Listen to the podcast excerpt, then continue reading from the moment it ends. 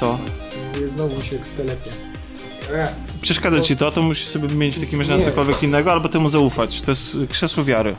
Fotel wiary, Okej, dobra. tak? Fotel bujany jest super, Dobrze. tylko tak jak mówisz, muszę się nauczyć. To nawet nie trzeba się nauczyć, temu się trzeba poddać. On się nie wywróci. Czujesz się już bezpiecznie? Y, tak, Tak. tak.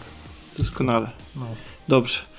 I nie wiem jak rozpocząć, bo nawet nie wiem co my nagrywamy, prawdę mówiąc. Wiem, że się na pewno będzie nazywało Daj Ci to przejdę, bo jest to podobno dobra nazwa. To jest bardzo dobra nazwa, tak. My ją stosujemy już od jakiegoś czasu dla rozmaitych formatów, totalnie różnych. Bo na początku Daj Ci to przejdę to były takie spotkania wideo nagrywane, sobie, nagrywaliśmy sobie u mnie e, i rozmawialiśmy o tematycznie o grach. I Było super. Najpierw były ze Zdanem tylko, a potem było więcej osób. E, A potem e, przeszło to w formę podcastu i ten podcast był, nawet miał swój od- oddzielny RSS i tak dalej. Ukazały się chyba tylko trzy odcinki i on był też tematyczny, taki bardzo, bardzo tematyczny. Taki rozmawialiśmy o religii w grach albo o tym, jak są, y, o zadaniowości, jakby celowości w ogóle i tak dalej. I chcieliśmy być tacy poważni i ambitni E, i skończyło się tym, że okazało się, że, że nie jesteśmy w stanie się zebrać jednak z taką częstotliwością, jakbyśmy chcieli. No i teraz nie wiem, teraz właściwie głód jakiś taki rozmowy o grach mnie ogarnął trochę. No, no to jest, ale to jest słuszny głód taki. To jest taki, wiesz, no, Bo to dobry rok dla giereczek jest, to nie? jest bardzo dobry rok dla giereczek. Na Znaczy, maksa. z tym bardzo dobry, to bym może troszeczkę polemizował, No może tak. bo mam, e, nie wiem jak ty oceniasz ze swojej e, perspektywy, ale dla mnie ten rok na papierze wyglądał absolutnie rewelacyjnie. Miały się ukazać gry e, z serii, które ja ubóstwiam. Miały być wielkie powroty, na przykład Devil May Cry. E, w, ukazał się Devil May Cry 5, Gears of War, Mortal Kombat, to wszystko były y, rzeczy, na które mega czekałem. Na Duma strasznie czekałem, który został przeniesiony na przyszły rok. Kurde, no to był taki rok, który zapowiadał totalną miazgę. Tymczasem wychodziły kolejne gry i one były dobre i były super. Ja się mega cieszę, że one wyszły, bo lepiej dostać nawet grę, która nie jest może super ekstra, ale jest w ogóle niż nie dostać żadnej i żeby wychodziły tylko same e, loot and shootery albo jakieś klony Fortnite'a czy coś takiego. E, Więc super właśnie, że te gry wyszły, ale z każdą z nich mam troszeczkę e, problemu. Nawet z Mortal Kombat, którego uważam, Mortal Kombat 11, którego w ogóle uważam za goty tego roku. O, Tak, dlatego że mechanicznie, moim zdaniem, ta seria osiągnęła swoje apogeum. W sensie szczyt y, tego, co zaoferowała na przestrzeni lat, bo zawsze było Mortal kojarzone z taką casualowo bardziej rozgrywką, y, że to jest takie uproszczone, że bardziej chodzi o efekciarstwo niż o faktyczny zaawansowany system e, walki i zawsze był taki kontrastowany ze Street Fighterem i ten Street Fighter wygrywał na tym polu i tak dalej. Tymczasem ta odsłona ja aż tak bardzo nie, jest, nie czuję się kompetentny, żeby oceniać, że ona jest nie wiadomo jaka i w ogóle miażdży wszystko i tak dalej, ale jest naprawdę dużo bardziej rozwinięta pod tym względem od poprzednich i pod względem gameplayu jest to moim zdaniem chyba najlepsza część w ogóle, jaka kiedykolwiek się pojawiła. No, ale jako fan, wiem, rozumiem, że ty nie jesteś fanem yy, Mordobić. Yy, raczej nie, ale szanuję. Cenię jako właśnie casual, bardziej casualowe podejście. Yy, uwielbiam fabuły Mortal Kombat. Od czasu, kiedy zrobiłem fabułę tej nowej dziewiątki. Aha.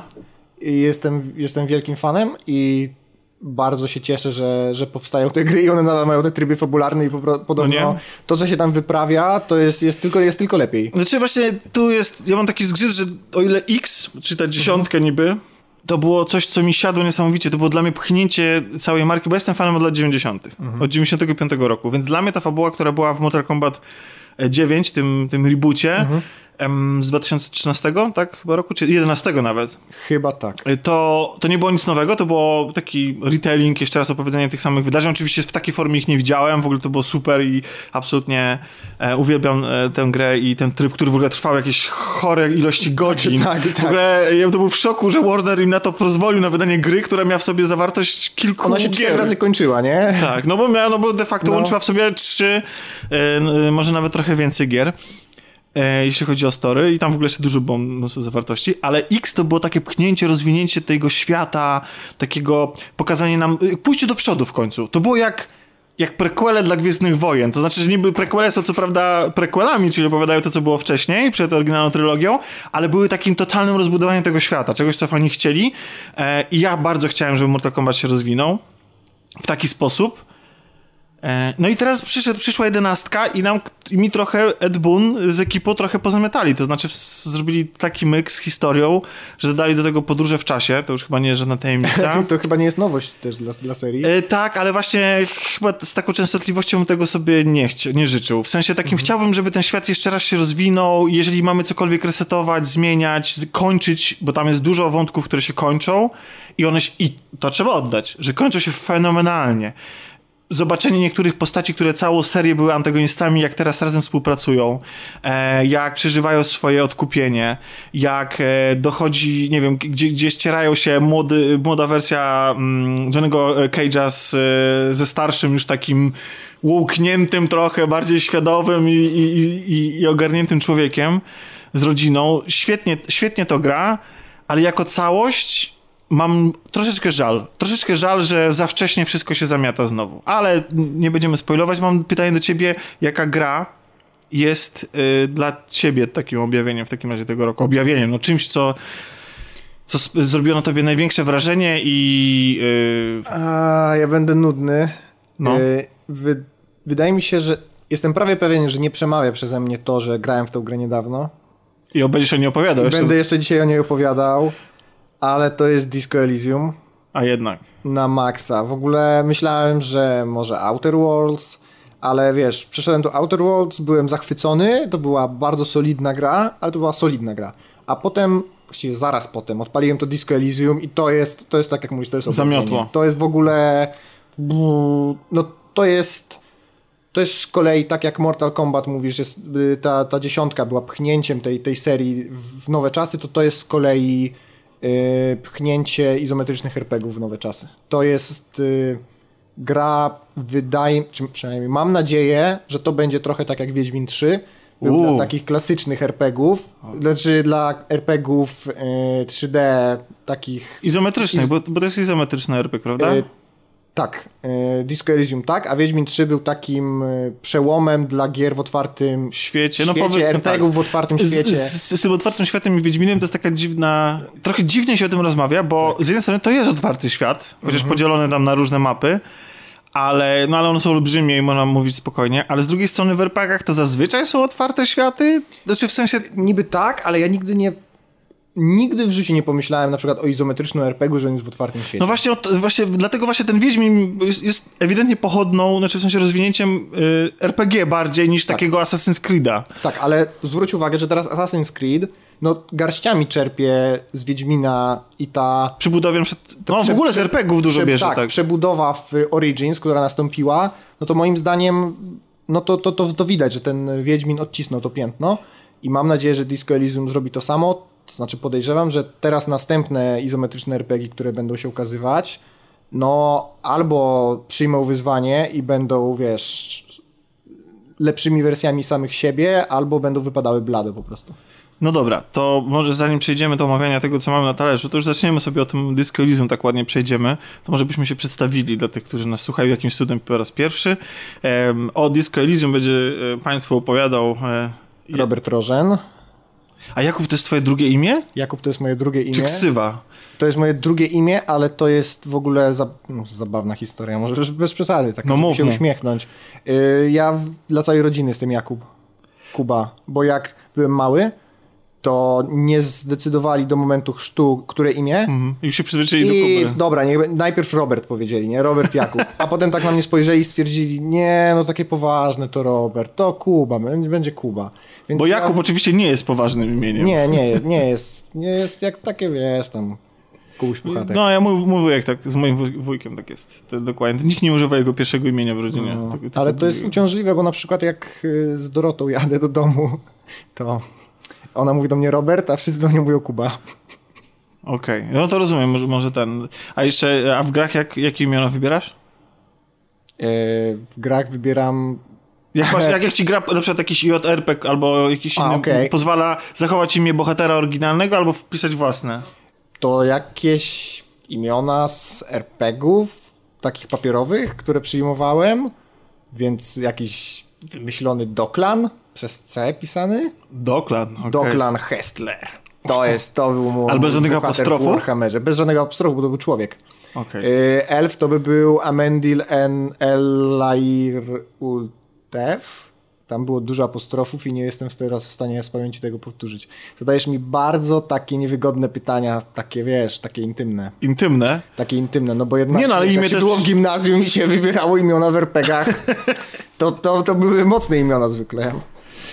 Ja, to, to, ja się w takim razie cieszę, że nie grałem w RPG w gimnazjum, że nie chodziłem nawet do niego, więc, e, więc, więc e, mo, może dlatego nie mam się czego wstydzić, ale nie, to są dobre imiona, takie wiesz, takie growe właśnie, nie? No, no, ale takie... teraz wymyśliłem sobie, że teraz w internecie, na Steamie sobie zmienię yy, na jednorożen. Y, okej, okay, odważnie, odważnie. Jednorożen jest, jest, jest nie, rozumiem, nie, nie. rozumiem, że zains- czy, czy tak, zainspirowałeś się mo, moim błędem na czacie na naszym, gdzie jednorożec prze, przekręcił na jednorożen? Okej, okay, okej. Okay. No to się, cieszę się, że jestem takim ojcem chrzestnym właściwie y, twojego, właściwie tak. twojego awatara internetowego w takim razie. Brzmi, brzmi yy, rożenowo i, i, jednorożenowo. No to teraz ty musisz powiedzieć, jakie imiona nadajesz. Ja mam, jestem mega nudny pod tym względem, bo... Yy, nie miałem nigdy żadnych imion w RPGach, więc wybierałem, jeżeli... Grałeś jako... tylko w Plague Torment. Nie, a, dobre, dobre. E, nie, nie grałem. W ogóle w tą grę zagrałem bardzo późno, czego bardzo żałuję, bo ona już była mocno niegrywalna. Niestety uważam, że ta gra jest niegrywalna. Od strony mechanicznej, takiej zwykłej nawet eksploracji świata, to jest w tej chwili jest dramat. Ciężko. I żałuję. Natomiast y, mam, ja w ogóle mam taką tendencję, że wybieram postacie kobiece, więc ciężko, żebym, okay. żebym i y, takim jednym z moich kraszy y, growych jest y, Samus Aran z serii Metroid i dlatego zazwyczaj wybieram ją. W sensie takim, że podpisuję jako Aran albo jako Samus, jeżeli to jest kobieta. A jeżeli muszę grać mężczyzną, to jeżeli RPG, czy jeżeli gra nie opatrzyła mi się wcześniej, to znaczy na przykład nie mógłbym nazwać Clouda jakoś inaczej z Final Fantasy VII, ponieważ mhm. ja wiedziałem, że to jest Cloud jeszcze zanim... Um...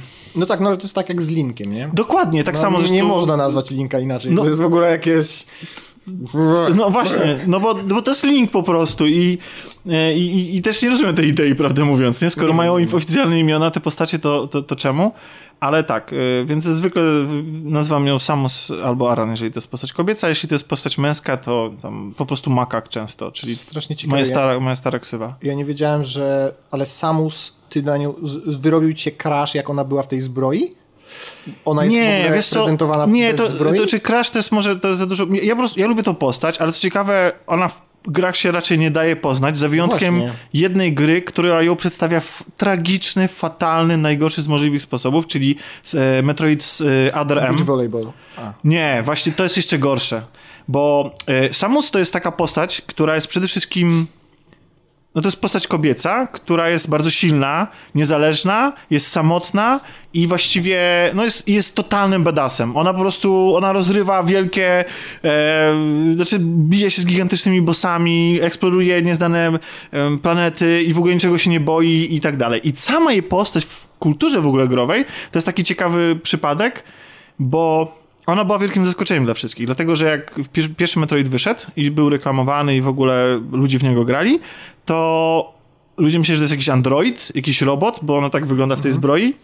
Natomiast jeżeli przeszedłeś w odpowiednio szybkim czasie e, grę, to ona zdejmowała hełm na końcu. I nagle się okazywało, że to nie jest robot, tylko to jest człowiek, do tego jeszcze jest kobietą. Więc... A w tamtych czasach było mało kobiet. Generalnie. W ogóle prawie. Znaczy tam Miss, Miss Pac-Man była, ale generalnie chodzi o to, że, że to było wielkie wydarzenie. E, takie no, feministyczne właściwie, można powiedzieć. E, i, I taki, taki cios w tą, w tą taką e, gamerską męskość co nie wszystkim się spodobało, tylko natychmiast Nintendo w tej samej grze zrobiło coś dziwnego, mianowicie okazało się, że jeśli jeszcze szybciej przejdziesz tą grę, to ona się jeszcze bardziej rozbiera i zdejmuje, możesz tak szybko przejść grę, że możesz zdjąć całkowicie jej, kos, y, całkowicie jej um, zbroję, zbroję.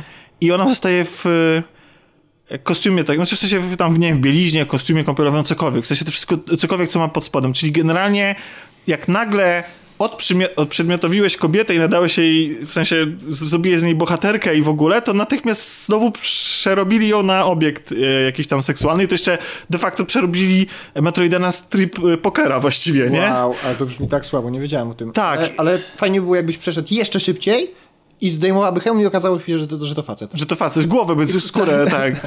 No, bo może, ale to... Y, ja się cieszę, że tak nie było, bo lubię Samus. Y, lubię Samus, bo ona ma fajną historię, co ciekawe, no w samych grach słabo możemy ją poznać.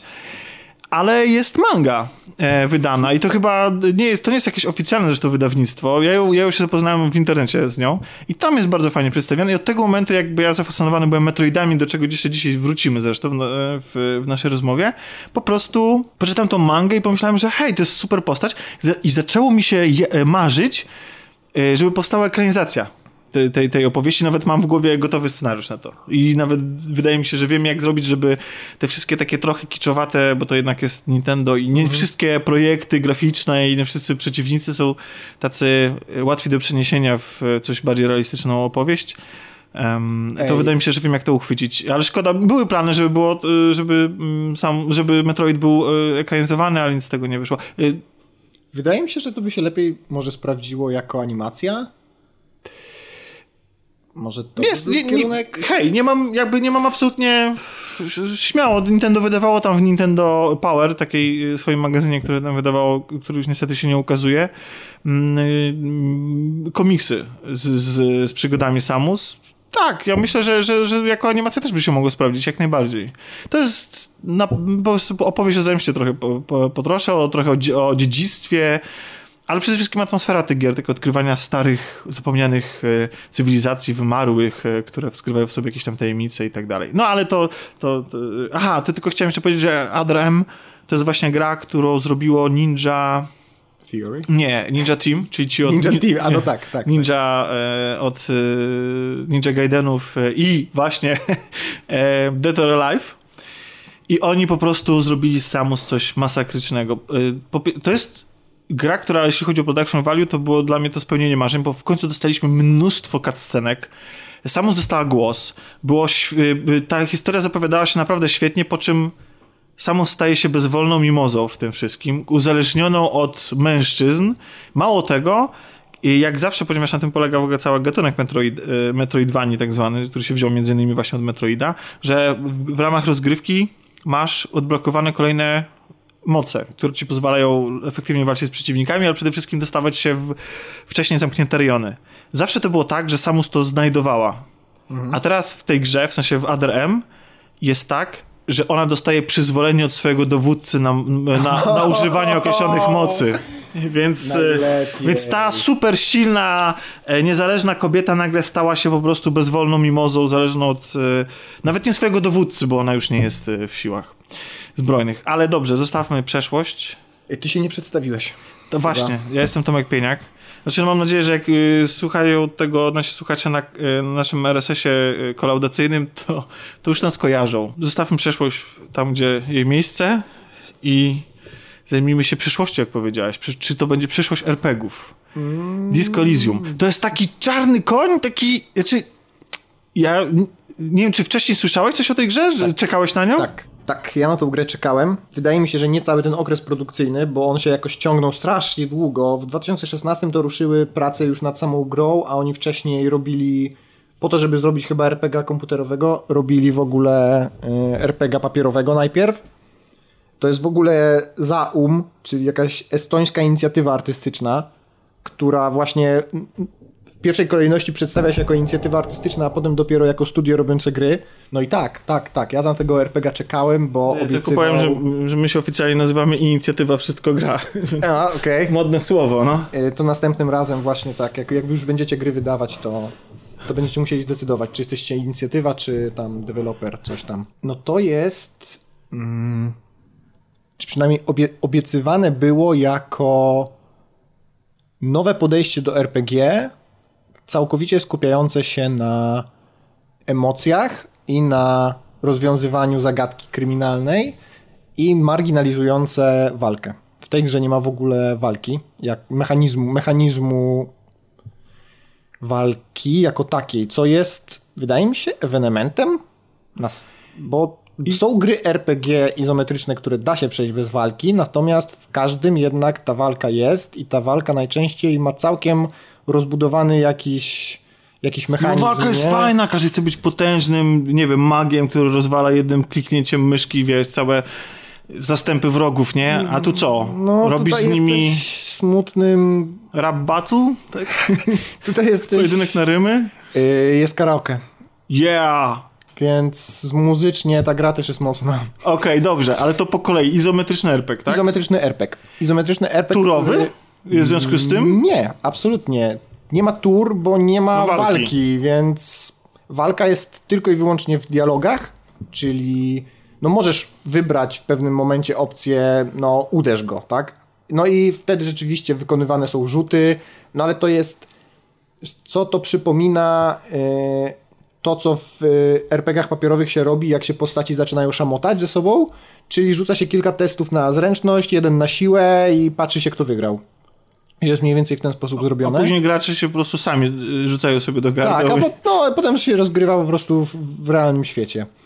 No to tutaj, wiesz, to jest przede wszystkim gra, która jest bardzo, bardzo przyziemna. Pomimo tego, że to jest wykręcony świat jakiejś takiej postkomunistycznego państewka lat, ja wiem, 80. Tylko to jest całkowicie fikcyjny świat, nie? Mhm. No ale tak jak się po tym poruszasz, no to widzisz odniesienia właśnie do jakiegoś takiego mega biednego, jakiś, nie wiem. Czyli to taki kolaż czasów? Yy, no, troszkę tak. To jest jakaś Czechosłowacja, albo, ale bardziej w tej części słowackiej w latach 80., czyli po prostu tak, no i, i bieda, bieda, panie bieda. Trafiasz tam w ogóle. Ale poleciliśmy teraz ksenofobią. Taka Czechosłowacja to bieda. No, ej, Czechosłowacja i ta część słowacka, to do tej, do tej pory, jak tam pojedziesz, to, to widzisz, że temu państewku nie było lekko. Ale tam żyje 20 osób. No, gdzieś tyle, no i wiesz, jak jest ciężko utrzymać gospodarkę w 20 osób? Połowa jest w rządzie, no, to się to robi takie państwo feudalne powoli. No dobrze, a ile jest NPC-ów w Disco Elysium? W Disco Elysium NPC-ów jest y, też niewiele w sumie, bo, bo grasz na bardzo zamkniętym obszarze. Yy, grasz w miasteczku, w którym właśnie wybuchł, właściwie nawet nie właśnie wybuchł, wy, strajk robotniczy w fabryce, która jest jakby najważniejszą częścią miasteczka, wybuchł ze dwa miesiące temu, a w tej chwili trwa strajk łami strajków, którzy domagają się prawa do pracy, bo związkowcy nie chcą pracować i trafiasz w coś takiego, budzisz się w hotelu e, na gigantycznym kacu i nie pamiętasz nic, do tego stopnia, że możesz zapytać ludzi, czym są pieniądze. E, a jednocześnie zdajesz się pamiętać paradygmaty komunistyczne. Okej. Okay. E, I gra zaczyna się od... Czyli cał... o jeden chleb za mało był przelewany alkohol. Dokładnie, tak, tak to mniej więcej wygląda. E, jest to gra, w której jeden z pierwszych takich poważniejszych testów to jest próba ściągnięcia krawata z y, takiego wiatraka. wiatraka pod sufitem, która może zakończyć się śmiercią, jeżeli przy tym jeszcze zapalisz sobie światło. Więc nie polecam. E, ale w ogóle pierwszym, co, co widzisz, to jest całkowity mrok i rozmowa z jakimiś swoimi własnymi, swoją podświadomością. Demonami. Demonami. Y, bo to, co jest w tej grze takie bardzo wyróżniające już w wersji dialogowej, to jest to, że rozmawiasz z własnymi emocjami, z własnymi cechami charakteru i czasami musisz na przykład im się postawić, albo czasami namawiają cię do skorzystania z danej... Yy... Ale czekaj, to chodzi o to, że one są w jakiś sposób yy, przedstawione na ekranie, czy po prostu wskakują ci jakieś dymki i ty musisz prowadzić sam ze sobą konwersację? Centralnie prowadzisz, prowadzisz dialog z inną osobą na przykład i nagle wbija ci do tego dialogu, nie wiem, siła. Nie? Okay. Albo tam y, inteligencja i tam ci wyskakuje parametr encyklopedia i podaje ci definicję na przykład tego, co, co, o czym ten człowiek do ciebie mówi. Ma, ale ma swoje dymki tak jakby, tak? Tak, tak, okay. dokładnie wyskakuje, wiesz. I, I naprawdę możesz jej odpowiedzieć, na przykład. A czy wtedy twój rozmówca jakoś reaguje na to? Zdarza się. Y, zdarza się, że reaguje tak, że zdarza ci się to powiedzieć na głos na przykład. Aha. Albo na przykład możesz po prostu podejść do kogoś i zapytać, czy ej, słuchaj, czy ty też słyszysz swoje... swoje czy, myśli. Czy, czy, ty też słyszysz głosy w głowie? Jakby rozmawiasz z samym sobą? A mówisz, że takie przyziemne to jest. A to... E, no właśnie, bo to jest... to jest przyziemne w tym sensie, że to jest bardzo blisko ludzi gra i bardzo blisko twojego bohatera. Yy, bohater jest pomimo tego, że jest Czyli nie ratujesz świata, o to Nie ratujesz świata w ogóle i to, co często robisz w grach RPG, to jest pomaganie uciśnionym, tylko że najczęściej to jest takie pomaganie uciśnionym, że zabijesz im smoka, ale już tam nie interesuje cię, czy mają co do garnka włożyć. To to jest ta gra, w której właśnie już ktoś tam zabił tego smoka, rewolucja się skończyła, jakoś to tam się kręci. Po zachodzie słońca po prostu. Tak, tak, tak. I, i, I ty przychodzisz do starowinki, która ci mówi, że no generalnie Zjedliśmy smoka i... no i co dalej, nie? Co, co tutaj dalej mamy robić? Okej, ale to powiedziałeś, że to jest y, gra oparta na dialogach. Tak. To znaczy, że i powiedziałeś, znaczy ja tak zrozumiałem to, co troszeczkę zerkałem na to, jak ta gra wygląda, czy słyszałem, czy to jest w związku, czy w związku z tym, no bo to jest gra, Tak. czyli rozumiem, że tam jakby jest jakiś element wyzwania, w sensie takim, że musimy, bo powiedziałeś, że można zginąć, czyli jednak Można. Czyli jednak naszymi decyzjami możemy poprowadzić ten scenariusz w różne kierunki i generalnie od, gracz, od decyzji gracza decy- zależy to, jak się to się wszystko potoczy. Czyli w związku z tym nasze, bo w grach, RPG-ach zazwyczaj, jeżeli, nie, jeżeli zazwyczaj są konflikty albo jakieś przeszkody, które nam stoją na, na drodze, albo jesteśmy postawieni przed jakimś konfliktem i z niego możemy wybrnąć albo metodą siłową, czyli walką, tutaj tego nie ma, chociaż mówi, że czasami można kogoś tam pobić. Znaczy, właśnie wyjście siłowe istnieje, ale nie jest ono przedstawiane To w formie mechaniki. W formie mechaniki, nie? Więc zostaje nam tylko e, język. E, Jakby możemy kogoś oralnie. e, Rozumiem, że chodzi o to, czy to wtedy te, te, te rozmowy są. Mm, wygląda jak potyczki? Że kogoś musimy do czegoś przekonać, albo coś od kogoś wydobyć, nakłonić do ko- kogoś do czegoś, albo żeby, nie wiem, żeby przegadać go w taki sposób, żeby uległ. Yy, Wiesz co, dokładnie, jest, jest dokładnie tak jak mówisz właściwie, bo jesteś policjantem, prowadzisz śledztwo w, trak- w sprawie linczu i próbujesz dojść, kto jest za ten lincz odpowiedzialny i, a jeszcze krąży nad tobą wizja yy, jakiegoś tam kolejnego samosądu, który ma, się od, który ma się odbyć w tym miasteczku. Jest bardzo wiele momentów, w których nie tylko z jednej strony musisz odpowiednio poprowadzić dialog, Czyli no, możesz doprowadzić do sytuacji, w której ktoś, ktoś wyciągnie broń i będzie próbował cię zastrzelić, a jednocześnie musisz bardzo korzystać z mechanik RPGowych. Po pierwszym dniu, bo w tej grze płynie czas, co jest też super zabiegiem. Ale płynie niezależnie od ciebie, Tak. czy. Płynie, płynie w skut- y, kiedy rozmawiasz z ludźmi, kiedy dokonujesz jakich przeło- jakichś przełomów w fabule, to normalnie upływa czas, masz zegarek w, w rogu A to nie jest tak, że on cały czas tyka, tylko. Nie, nie, y, no, tyka, ale wtedy tyka bardzo wolno, a jeżeli dokonujesz przełomów, no to właśnie, właśnie przyspiesza. Więc autentycznie zarządzasz tym czasem i autentycznie masz takie momenty, w których no, twój partner mówi ci, słuchaj, no na dzisiaj kończymy, nie? No bo już jest ciemno, już, już wszyscy poszli do domów, już nic, już nic nie załatwimy, nie? Idziemy spać. Musisz w trakcie tych dialogów wykorzystywać mechaniki RPGowe, bo właśnie w ciągu pierwszego dnia ja sądziłem, że to jest bardziej przygodówka. Właśnie tak, tak, tak sądziłem, że no, no okej, no chodzę sobie, zbieram rzeczy, rozmawiam z ludźmi, czasem daję im jakąś rzecz, którą znalazłem. No i właściwie to, to jest Łączysz to. kota z y, sokowirówką i powstaje helikopter. No, powiedzmy. I, y, ale w pewnym momencie zacząłem łapać tą mechanikę, to rozmawianie ze swoimi cechami, to, że na przykład zainwestowałem bardzo dużo w takie atrybuty związane z budową ciała, co doprowadziło do tego, że mój bohater był taki bardzo Wyglądający groźnie. nawet nie to. Był taki bardzo pierwotny, cielesny i miałem bardzo dużo związanych z tym problemów takich, wiesz, no biorę butelkę do ręki i tam mi jedna cecha mówi, no kurde, jesteś alkoholikiem, nie? No dajesz. Albo kolejna, ktoś mnie tam irytuje i już mam opcję pierwszą na czerwono w wielkim kółku, nie? Tam przyłóż mu. No i muszę bardzo nad sobą panować i to mi dodało taką bardzo dodatkowy element narracyjny do tej gry. I nauczyłem się w końcu rozdzielać odpowiednio te punkciki rozwoju, które dostaję co poziom, co przekładało się właśnie na to, co mówisz, że musisz kogoś przegadać, musisz tych świadków na przykład otworzyć jak, jak prawdziwy gliniarz, masz do tego narzędzia, to znaczy idziesz na miejsce zbrodni, na przykład zakładasz okulary i tam masz plus ileś tam do spostrzegawczości, albo rozmawiasz z kimś, ktoś zaczyna kręcić i ty zastanawiasz się i w ręce trzymasz papierosy, więc zapalasz sobie papierosa, dostajesz boosta do inteligencji. O, jakby i tak tym... było w rzeczywistości. No ale wiesz, no to masz dokładnie scenę, wiesz, takiego, takiego gliniarza, który tam stoi, Noir słucha, słucha, taki. słucha. Tak, tak, tak, tak, tak. I w prochowcu zapala tego fajka i masz taki super, super saty- satysfakcjonujący dźwięk zapałki i, i zapalasz tego papierosa i tam masz boost do inteligencji i od razu ci wiesz, widzisz, widzisz jak ci e, prawdopodobieństwo z danego testu wskakuje, nie? I tam zauważasz, że tam e, ma tik nerwowy czy coś w tym stylu.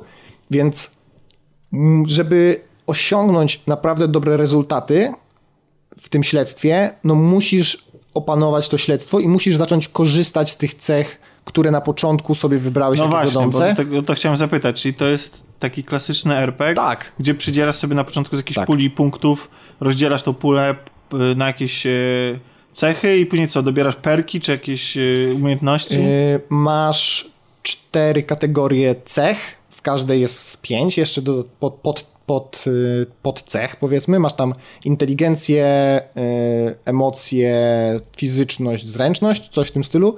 Tak w wolnym tłumaczeniu, że tak powiem. I zależnie od tego, jak rozdasz perki na początku, to potem masz rozwój w pewien sposób ograniczony. Jeżeli dałeś dużo perków w fizyczność, Jasne, to, to- potem masz dużo, punkt, dużo miejsc, które, w które możesz wrzucić punkty rozwoju. Tak, a jeżeli miałeś Okej. na przykład tylko dwa, drugi poziom tam zręczności, no to te cechy, te, te pięć dodatkowych cech zręczności możesz rozwinąć tylko tam o dwa, o dwa punkty na przykład. Więc musisz potem zacząć nadrabiać na przykład e, ubiorem, bo to jest, to jest autentycznie klasyczny RPG. Masz, wiesz, masz y, postać, której zakładasz oddzielnie tam bluzę, oddzielnie portki, oddzielnie spodnie, okulary i tak dalej. To wszystko ma współczynniki, znajdujesz to w świecie i, i żonglujesz tym, żeby, żeby być w stanie, zależnie od sytuacji, dobierasz ten a, a ekwipunek doświadczenie jakby. zdobywasz e, w jaki sposób? Znajdując jakieś przedmioty? Doświadczenie y, zdobywasz po prostu wykonując zadania. Ponieważ czyli masz normalnie questy, masz side normalnie questy, side questy, czyli y, zadania poboczne? i- zadania, tak. I Powiedziałeś, że, że to jest RPG? To Tak. znaczy, że są... I wspomniałeś też o towarzyszu? W sensie, że o partnerze, znaczy, że można zebrać drużynę? Przed wyruszeniem w drogę? y, nie, dostajesz partnera policyjnego. Po prostu jesteście we dwóch. Okej, czyli jest- no, okej. Tak, i jest po prostu. Czyli to nie jest tak, że jeszcze psa dokoptujesz, Nie, nie, nie, jakąś e, barmankę i razem chodzicie po mieście i rozwiązujecie zagadkę. Nie. To jest. To jest RPG bardzo w mechanice, natomiast w tym, co się dzieje w, w fabule, jest właśnie dużo bardziej. Właśnie pozbawiony tych takich. Mówię to z pełną miłością do RPG, infantylnych pewnych elementów, właśnie Klasycznych typu. po prostu. Klasycznych takich. Że, że, że masz towarzysza, które, a teraz wymieniasz sobie towarzysza, bo tam, Bo a, tam ten, a normalnie- ten będzie stał i tak. czekał, nie? No to tego tutaj nie ma. Każda postać napotkana jest pełno, pełnowymiarową postacią ze swoim charakterem i ze swoimi jakimiś potrzebami i nawet ten twój towarzysz, mimo że yy, na początku sądziłem, że on po prostu jest takim wprowadzeniem, po, pomo- pomocą dla gracza, żeby pchnąć tą fabułę do przodu, no to bardzo szybko okazuje się, że że bar- ma bardzo dużo do zaoferowania jako, jako postać, jego charakter i ma, ma wpływ na wydarzenia jako takie. I jego i relacja z nim e, i budowanie jej jest w tej grze bardzo, bardzo istotne. No właśnie, fabuła, bo w sumie nie powiedzieliśmy, o czym ta gra jest. No to jest o, o strajku robotniczym. To jest o walce z y, kapitalistycznym ciemiężycielem. Ale to jaka jest tym, twoja rola jako detektywa z, na kacu? No właśnie, bo ciężko jest mi na przykład stwierdzić, czy ta rola zmienia się w zależności od tego, jakie przekonania e, prezentuje twoja postać, bo to też jest istotne tutaj, że ta gra stawia bardzo duży nacisk na opowiadanie się po jednej ze stron, ale w, na przykład nurtów filozoficznych albo takich nurtów ekonomicznych.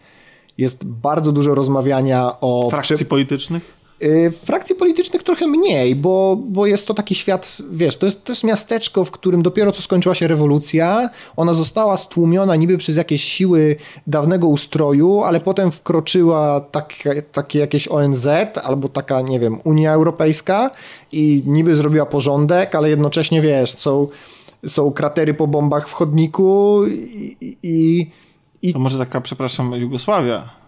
O, może taka Jugosławia w sumie bardziej, no. Chociaż tam na tej... I w sumie, bo mówisz, że to jest rumuńskie studio, tak? Estońskie. A, estońskie, okej. Okay. Estońskie, które się przyniosło potem do Londynu, coś tam. No sporo, sporo się działo u nich, z tego co czytałem. Yy, ale tak, to jest taka bardzo, bardzo gra, czuć tą Europę Wschodnią w niej. Bardzo. No tak, ale mówiłeś, że, że ta rola się może zmieniać w zależności od tego, jakie są, jaka twoja postać ma, e, wybierasz dla niej tak. E, te, te poglądy ale samo fabularnie cię jakoś ta gra pcha w jakimś kierunku? W sensie masz jakieś zadanie główne, jakiś y, cel, do którego dążysz jako tak, postać? Tak, tak. Jest, I to jest w ogóle też super, że masz jedno konkretne zadanie, które ja sądziłem, że będzie wyjściowym jakimś zadaniem, a potem okazało się, że jest fabułą całej gry i jest to po prostu śledztwo w sprawie tego linczu. I okay. to jest, prowadzisz śledztwo, wiesz, i tam z 5 czy 6 dni spędzasz w tym miasteczku i po prostu dzień po dniu robisz taką policyjną robotę. Rozmawiasz ze świadkami, dowiadujesz, łączysz fakty. Yy, właśnie to, te przesłuchiwania są bardzo istotne i wykorzystanie tutaj tych twoich umiejętności. No a przy tym jeszcze no masz te zadania poboczne, które no często są króciutkie i często załatwia się je na przykład w jednej, w jednej lokacji, w jednym pomieszczeniu, ale są i są nie ma ani jednego zadania wypełniacza, tak naprawdę. Nie ma zabić 10 szczurów. Nie, no, no jakby zupełnie, nie? No bo to masz, masz, masz twoją największą motywacją do wykonywania tych zadań pobocznych jest to, że po prostu chcesz poznawać ten świat i chcesz wchodzić w interakcję z tymi ludźmi i zaczynasz sobie, przynajmniej ja tak miałem, że bardzo rozwijałem sobie motywację mojego bohatera w mojej głowie. Ta, ta gra bardzo do tego zachęca yy, i ma wręcz mechanizm polegający na internalizowaniu przemyśleń głównego bohatera. To znaczy, jeżeli rozmawiasz na dany temat bardzo dużo, na przykład wypowiadasz bardzo dużo kwestii profeministycznych, to nagle ci zaczyna pojawiać się w głowie problem, który możesz zinternalizować i to trwa tam na przykład 2,5 godziny i daje ci to, powiedzmy, nie wiem, ujemne modyfikatory do bystrości umysłu, mijają to 2,5 godziny i masz, i masz ścianę tekstu, w którym w tym masz napisane właśnie o feminizmie, o, o tym, do jakich konfliktów prowadzi to, że ty jesteś feministą, a faceci dookoła nie są. I potem masz, masz rozwiązanie tego pomysłu w głowie i ten tekst się, wiesz, obraca i tam masz z kolei feministyczną agendę, rozpisaną i z kolei to ci daje tam plus dwa przy kontaktach z y, kobietami. Teraz trochę zmyślam, mhm. ale generalnie tak. No masz, masz, masz cała mechanika gry jest właśnie pod te y, pod, pod odgrywanie postaci i pod y, prowadzenie tego śledztwa i prowadzenie tych dialogów. Jest mega dużo właśnie takich smaczków, które jak te papierosy, właśnie jak te przemyślenia, które też jesteś w stanie układać sobie w takie drzewko rozwoju. Yy, I, i to są takie często taki mechanizm yy, wady i zalety, że daje ci coś, ale, ale, coś. ale coś ci tam zmniejsza, nie? Mówiłeś o ścianach tekstu. Yy, czy to jest gra udźwiękowiona? Czy wszystko trzeba czytać? To jest gra częściowo udźwiękowiona. W takim też klasycznym stylu y, Baldur's Gate'ów albo Playscape'a właśnie. Pierwsze frazy, a potem sobie czytasz, tak? Kilka pierwszych, kilka pierwszych wypowiedzi, nawet nie kilka pierwszych zdań, tylko kilka pierwszych wypowiedzi jest najczęściej udźwiękowiona, no a potem trzeba najczęściej sobie doczytać. Mm, co nie jest takim dużym problemem, bo no, użyłem określenia ściana tekstu, bo tego tekstu rzeczywiście jest dużo, ale on jest napisany tak ta gra jest tak napisana bardzo. Każda linijka tekstu przekazuje ci jakieś informacje, albo przynajmniej jest mega zabawna. Po angielsku. Po angielsku. I dużo słyszałem na temat tego angielskiego, że z jednej strony gra jest wyśmienicie napisana, czyli że to się bardzo dobrze czyta, co przed chwilą powiedziałeś, ale też w ogóle językowo, że jest po prostu dobra, ale też, że jest wymagająca, to znaczy, że to nie jest tak, że jak y, uczyłeś się angielskiego na grach, to łykniesz wszystko? Yy, powiem ci tak, ja się nie uważam za osobę dysponującą jakimś ogromnym zasobem słownictwa po angielsku. Uważam, że ta gra jest spokojnie do ogrania jeżeli grałeś, nie wiem, w jakiegokolwiek tak naprawdę RPG albo w gry Super Giant Games, jeżeli grasz, no to raczej nie będziesz miał problemów. Okay. Nawet jeżeli pojawiają się sceny choćby autopsji polowej, no to no okej, okay, no gra rzuca ci jakimiś trudnymi słowami, ale one bardzo często no nie jest w 100% wymagane, żebyś ty wiedział, że to jest tam yy, nie wiem, nerw przy gałce ocznej, no, czy cokolwiek. Tylko no to jest mądre słowo, nie? Okej, okay, rozumiem. Czyli co, trzeba mieć otwarty umysł trochę, jeżeli to tam są te, mm, te wszystkie takie polityczne zagwozdki, czyli to nie jest gra, czy inaczej, czy możesz tą grę w taki sposób poprowadzić, czy ona ma kilka zakończeń, o może tak, czy ona ma jedno zakończenie? Czy możesz na przykład to śledztwo poprowadzić tak, że wskażesz na osobę zupełnie niewinną, albo inną, albo nie wiem, grupę osób, czy Wiesz, cokolwiek? To jest w sumie trudno mi jest powiedzieć, ponieważ grałem w tą grę raz. Wydaje mi się, że o ile zakończenie tego śledztwa jest raczej takie samo, to po drodze efekty tego, co się dzieje w tym miasteczku w związku z tym śledztwem, mogą być różne. To znaczy, może może być e, mniej przesrane, albo może być, może być krwawa, krwawa jadka, nie? A to znaczy co, próbujesz pogodzić wszystkich ze, ze wszystkimi? Wiesz, no tam odwalasz tam autentycznie pracę policjanta. Wiesz, tak, tak, pracę policjanta wysłanego, wiesz, jeszcze ta policja tam, to funkcjonuje na takiej zasadzie, że to jest tam instytucja prowadzon, yy, prowadzona przez te narody zjednoczone, które się tam wbiły, więc nikt jej nie lubi. Działa tam związek zawodowy, który sprawuje taką, tam trochę milicję taką prowadzi, więc jest konflikt interesów. Yy, miejscowa ludność nie ma zaufania właściwie do nikogo, ani do związku, ani do ciebie. Y, każdy ciągnie w swoją stronę, jacyś tam miejscowi wataszkowie, powiedzmy, albo negocjatorka korporacji, do której należy ta firma, i ty tam próbujesz za wszelką cenę nie dopuścić do tego, żeby wszyscy skoczyli sobie do gardeł. A ty? Ha, a ja w tym wszystkim... No właśnie, skoro masz kacę, to przychodzi w końcu do ciebie jakieś wyjaśnienie tego, co się działo? Eee... Że to ty sam zlinczowałeś.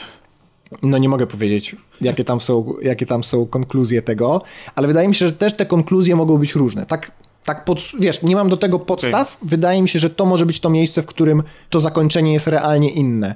Bo na koniec jakby dużo się wyjaśnia i podejrzewam, że zależnie od tego, jaką postać odgrywałeś, to wyjaśnienie może być inne. Nie wiem. Być może wydarzenia są, wiesz, twardo napisane w kamieniu, a może, a może to jest właśnie dostosowane do tego, jaką postać sobie stworzyłeś. Ciężko jest mi powiedzieć, same wydarzenia, to słyszałem jako zarzut, że same wydarzenia są liniowe. To znaczy to, co się dzieje w tym miasteczku i wyniki tego śledztwa i zakończenie, że to jest liniowe. Natomiast wiesz, no bo to jest trochę na takiej zasadzie, że jesteś tym policjantem w tym miasteczku i tam się wydarzyły no tak, i on wydarzyła się, się rzecz A i ona jasne. prowadzi do rzeczy B i, i po prostu no, tego nie zmienisz. Jasne, no dobrze, to brzmi to wszystko mega ciekawe, choć przyznam szczerze, że jestem trochę... Ja lubię izometryczne RPG. W ogóle jako prawa, w sensie to, to się rusza jakoś sztywno, ładnie, fajnie. Jakbyś porównał to do współczesnych gier izometrycznych typu tam, nie wiem, Divinity czy... Eee, wiesz co, to jest wszystko bardzo artystowskie. To jest wszystko w takim stylu e, watercolor, jak jest popularny, akwareli. akwareli. No. E, więc te postaci są troszeczkę koślawe. Czy to jest trochę podobne do Dishonored? Bo miałem tak, wrażenie, że maksa, to jest takie właśnie przerysowane w taki... Tak. I, I ta szarość tej rzeczywistości trochę pasuje mi też do Dishonored. Tak, i to jest jeszcze, i jeszcze do tego jest to taki... Masz wrażenie, że to jest niby trochę w stylu właśnie naszych lat 80., ale w pewnym momencie rozwój technologii musiał pójść w jakąś zupełnie inną stronę i więc jest taki vibe trochę steampunkowy, więc to jest bardzo Dishonored. Mhm. Bardzo się kojarzy z, z Dishonored ta gra. Yy... I trochę w tym stylu te postaci się ruszają, trochę w tym stylu te postaci wyglądają, są takie karykaturalne w pewien sposób, yy, ale ona jest wizualnie olśniewająca momentami. Tam są tak kapitalne prace graficzne miejscami się pojawiają. Jak oglądasz jakiś tam witraż w kościele, no to po prostu to jest taka grafika, że że ja nie jestem w stanie uwierzyć w to, że tych grafik w tej grze jest, jest tak dużo, nie? Że, że oni zainwestowali w tak dobrą oprawę taką artystyczną, nie? Bo to się broni samo, samo z siebie, nie jako element gry, tylko po prostu jako, jako praca grafika. Brzmi to ciekawie. Trochę mnie te ściany tekstu tak przerażają. Ja wiem, że wiem, wiem, co mówiłeś, że to wcale tak nie jest, że to się ładnie czyta i że nie trzeba tak super znać angielski w ogóle. Ale po pierwsze mam dwa pytania. Znaczy, Po pierwsze mam dwa pytania. po pierwsze pytanie. Dlaczego disco i dlaczego Elysium? To jest raz. A dwa... A to może najpierw na to odpowiedz. Mm, Ta gra się miała oryginalnie nazywać chyba No Truce with the Furies. To też by pasowało, a dlaczego... Fairies. Fairy. nie, Fur, Furies. Tutaj Furies się, się pojawiają. Te twoje cechy i elementy są takie trochę... Jasne. To jest, to, jest, to jest w tym kierunku. E, Dlaczego Disco Elysium? Bo twój bohater jest e, reliktem Disco. Uuu, okej. No słuchaj, ja tą Czyli grę... co, takie wąsy, wąsiska? Na maksa jest, są wąsiska, jest, są dzwony, Mówiłeś jest... o karaoke, czy można tańczyć? Jest karaoke. Tańczenia nie udało mi się 6 na doprowadzić do 10. tańczenia. Natomiast wiesz, ta gra ma kilka takich, takich wgniataczy po prostu w ziemię. Ta scena karaoke, potem jest scena na huśtawkach. Jeżeli ktoś grał, to moją ukochaną sceną jest scena na huśtawkach. Jest scena na łódce. To są takie trzy filary, jak dla mnie, po prostu No właśnie, emocjonalnego... bo, bo, właśnie, bo chciałem, chciałem wiesz, dowiedzieć się, co czyni y, tą grę taką wyjątkową, oprócz oczywiście tych wszystkich rzeczy, które wymieniłeś. Co ją stawia, co w niej jest takiego, że chciałbyś, żeby inne RPG, inne gry w ogóle z tego czerpały? Po pierwsze, uważam, że w wielu izometrycznych RPGach walka jest y, przesadnie wyeksponowana i powoduje to, że możesz załatwiać bardzo wiele rzeczy dialogami i to jest super satysfakcjonujące,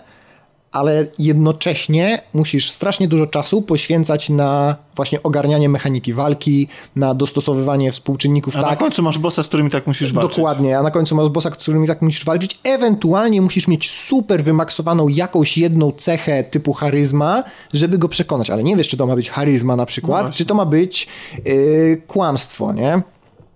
Więc fajnie by było, jakby w niektórych RPGach po prostu się zdecydowali na jedno. Zresztą ja tak yy, wie, wielokrotnie już dzisiaj odnosiłem się do papierowych RPGów, w które ja, yy, w które ja dużo grałem swego czasu.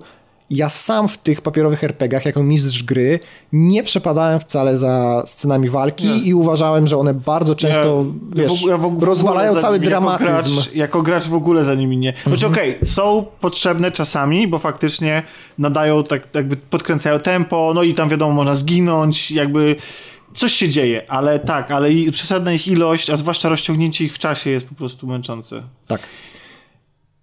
Wiesz, bo to jest RPG, który trwa normalnie solidne 40 godzin i nie masz w nim wypełniaczy walki. Więc to jest naprawdę kupa, kupa dialogów i, i, i naprawdę masa rozgrywki takiej. PC tylko? W tym momencie tylko PC, yy, ale w 2020 ma wyjść. Jakaś konkretna platforma, czy... W sensie, czy to jest, o, to jest- ekskluzyw dla... Yy, nie, to jest Steam Epika. i GOG chyba. Okej. A może jest i na Epiku? No, Nie jestem pewien, czy jest na Epiku. Na pewno jest Kurczę, na jak GOGu i jest na to Steamie. może, to może kiedyś napisy się pojawią po polsku. Yy, no, podobno jest sukces tej gry, podobno moż, mogą się pojawić. Ja bardzo bym chciał, żeby się na- pojawiły napisy do tej gry, bo uważam, że po prostu powinna być sze- szerzej dostępna yy, jako, jako taka. Zresztą ja w ogóle uważam, że kurczę, za mało dobrych gier wychodzi po polsku, takich właśnie związanych, takich, takich właśnie narracyjnych, nastawionych na dialogi. Trochę jest tego za mało. To Wiedźmin, oprócz tego, że. y, Bo on zasłynął przede wszystkim swoimi questami, to znaczy tym, jak one są skonstruowane, ale też tym, że. Zwłaszcza quest Krwawego Barona, bardzo mocno emocjonalnie siadał na graczu. E, Nie pozostawiał właściwie nikogo y, obojętnym.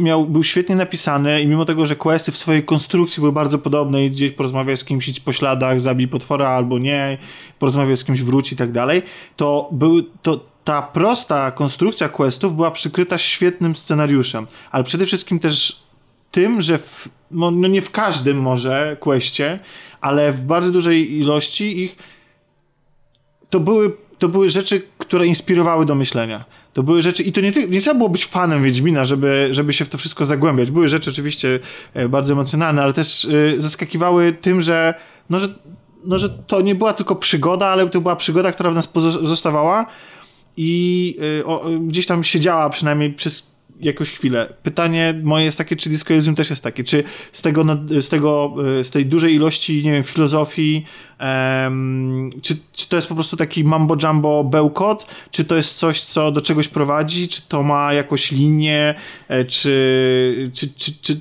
czy po skończeniu tego czułeś się w jakiś sposób spełniony albo zainspirowany, czy po prostu to jest, to jest e, to jest tylko po to, żeby być efektywnym RPG-iem o gadaniu. Y, nawiązałeś do Krwawego Barona. To jest gra, w której jesteś Krwawym Baronem. To znaczy jesteś tragiczną postacią, która próbuje próbuje znaleźć jakieś swoje małe odkupienie i która za, znaczy wiesz, zależnie jak to odgrywasz, nie? Ale dla mnie to jest gra właśnie o drugiej szansy, o, o drugiej szansie, o próbie takiego odkupienia się w swoich własnych oczach, bo te postaci to już, już, już się wycierpiały. Już naprawdę to, że tam jakiś yy, pojawia się jakiś gliniarz, który najprawdopodobniej jest jakimś, wiesz, cynglem mafii albo przekupnym jakimś darmozjadem, to to już naprawdę nie robi na nich wrażenia. Ale, ale ty sam ze sobą próbujesz dojść do, do ładu i sam siebie próbujesz przekonać, że jest dla ciebie szansa. I to jest gra o tym, że to jest tak naprawdę najważniejsze, że to ty sam musisz, musisz siebie zaakceptować. To brzmi tak mocno trywialnie, ale że to ty wyznaczasz często swoje własne granice i swoje własne, że, że, że nikt tego za ciebie nie zrobi. Że ludzie nawet będą ci mówić, że super, że, że, jesteś, że jesteś naprawdę niezłym policjantem, no ale dopóki ty tego nie, nie, nie przyjmiesz, Jasne, to, to, to, to nie ma żadnego znaczenia. I jest w tej grze kilka takich momentów, wiesz, że zaczynasz na tym kacu, pierwsze dialogi są jakieś takie w ogóle wyrwane, tak, taki, tak widać, że, że, że jest taka, albo jesteś super miły, albo jesteś obleśny, nie? A potem jest coraz więcej odcieni szarości i coraz bardziej właśnie zaczynasz żałować tych pierwszych, pierwszych yy, wypowiedzi, wypowiedzi, zaczynasz... Yy, One wracają? Jest taki moment, w którym bardzo silnie wraca do ciebie jedna z pierwszych, jedna z pierwszych rozmów, które odbywasz w grze. Wraca do ciebie mega mocno, na takim bardzo poważnym y, tonie. Y, to jest zresztą gra dla dojrzałego odbiorcy. To, to jak jest to... dla dojrzałego odbiorcy, to ja mam podstawowe pytanie. Najważniejsza rzecz we współczesnych RPGach. Jest seks? Nie, nie chodzi mi o to, czy, czy możesz pójść do baru ze striptizem, tylko czy są opcje romansowe prowadzące do seksu. Nie. 6 na 10. Są Dziękuję op... bardzo, to był Jakub. Y. Y, są opcje, jest opcja pójścia na spacer i gra jest tak poprowadzona, że poproszenie, że, że zaproponowanie tego spaceru że zaproponowanie tego spaceru to jest, to są mega emocje i to jest to jest, i Czyli to, jest opcja romansowa. Mm, to jest pójście na spacer, a i tak jest, wiesz... Ale, no, ale, jest, ale jest podszyte, tak? Takim, no, jakimś tam ship, to jest, To jest jedna, jedna z takich właśnie prób powrotu do normalności z tego kaca giganta, nie? Powrotu, powrotu, z, z, powrotu za tej granicy y, najgorszego gliniarza na świecie. Kochaj, ja wcale nie wróciłem, przyjąłem tylko po gitarę. Dobrze. Tym sucharem może zakończymy o Disco Elysium, chyba że chcesz coś jeszcze koniecznie dodać? Mm, ta gra jest mega poważna momentami, a, ale przez większość czasu jest mega zabawna. Taka słodko-gorzka, ale śmia, śmiejesz się w głos po prostu, więc dlatego dobrze się uczyta. Czyli co, 10 na 10, 10 gra roku? 10 gra roku, tak. Ja nie będę miał do opowiedzenia y, o grach roku niczego, niestety teraz, ponieważ y, mam, y, chciałem omówić dwie gry, ale spokojnie, będę krótko gadał, więc e, liczę też, że będziesz mi jakoś tam przerywał. No dawaj. Nasi słuchacze się, to będą bardzo kontrowersyjne opinie o tych grach. To znaczy, bo jedna i druga e, mają określoną opinię, zebrały określone oceny w prasie i wyglądają w jakiś określony sposób i każdy ma na ich temat jakieś swoje wyobrażenia, a część ludzi pewnie już grała w jedną z nich. Zaczniemy sobie od Star Warsów. Od marki, O, która okej. wzbudza ogromne zainteresowanie. Mandalorian jest najbardziej piraconym, najchętniej piraconym serialem e, wszechczasów. E, pobił nawet grę o Tron. Mm, Gra, czy f- sama marka wraca do kin w tym roku już niedługo, bo na święta. Wow, wraca do kin, to jest o, obecnie Jest, a- duże nadużycie w, w stosunku do Gwiezdnych Nie, ale ona Wojen. wraca, bo de facto tak naprawdę No, nie to, było co się rok. wydarzyło, to, co, no to jest dla to, moim zdaniem ten rok, to, można się śmiać, ale to jest bardzo istotny rok, dlatego, że w e, zarządzaniu tą marką zaszło kilka takich punktów krytycznych, m, zwrotów akcji. Przede wszystkim pojawił się The Last Jedi, który dla wielu starych fanów był absolutnym przekreśleniem wszystkiego, co robi Disney. E, PR-owo bardzo się to jakoś tam wśród fanów źle te, te, ten film został odebrany. E, Było mna, mnóstwo mm, na, na, jego temat sporów do tej pory prowadzonych. To, to, to, czy ten film jest dobry, czy zły, co on robi z marką i tak dalej, e, no to rozgrzewa do czernowości nawet dzisiaj fanów. E, No to to jest miejsce na pytanie. Tak, tak czy nie dla Last Jedi? Wiesz co, ja nawet pozwoliłem sobie napisać tekst na ten temat, e, który możecie znaleźć na naszej stronie wszystkogra.tv, e, ponieważ ja po pierwszym seansie byłem załamany. O, Byłem załamany. i Ja w ogóle, to może od razu się, bo to jest ważne w dyskusji o Gwiezdnych Wojnach. Ja jestem nowym fanem Gwiezdnych Wojen. To znaczy, Gwiezdne Wojny, całościowo jako markę, nigdy nie byłem turbofanem. Nigdy nie czytałem niczego poza obejrzeniem głównych filmów. E, nie wiem, Gwiezdne Wojny nie, nie, nie, nie byłem w to zaangażowany w, żaden sposób. Miałem marki dużo bliższe memu sercu, o których zresztą dzisiaj nawet opowiem. Natomiast Gwiezdne Wojny były tam gdzieś po prostu i ja niespecjalnie ceniłem tę markę filmowo. To znaczy, stara trygo, starej trylogii jeszcze mogłem wiele wybaczyć, ze względu na czasy, w jakich powstała i tak dalej, ale epizody, te prequele, to był dla mnie, niestety przykro mi, ale szrot totalny. To znaczy, o ile tam trze- epizod trzeci jeszcze się da oglądać, o tyle ja bardzo często zasypiam na epizodzie pierwszym. Natomiast epizod drugi jest absolutnie koszmarny film. Jest, koszmarny tragiczny. film. Realizacyjnie, Wow. aktorsko, scenariuszowo, wszystko jest tam po prostu złe. A ponieważ nie byłem fanem wtedy, więc te rzeczy, które są dobre, czyli rozszerzenie świata, pokazanie nowych planet, intrygi i tak dalej, czy droga na kina, rozwój i tak dalej, no to nie robiły na mnie takiego wrażenia. Natomiast, kiedy wszedł epizod siódmy, ja się absolutnie zakochałem. Przeszedłem, jakby, jakbym zmienił wiarę nagle. E, I to nie jest tak, że teraz oceniam w ogóle filmy jako wysoko, te, tamte te stare jako nie wiadomo co, bo też są pełne wad i ja to widzę, po prostu patrzę na nie filmowo, nie patrzę na nie przez pryzmat miłości do marki. Tak samo i te nowe filmy.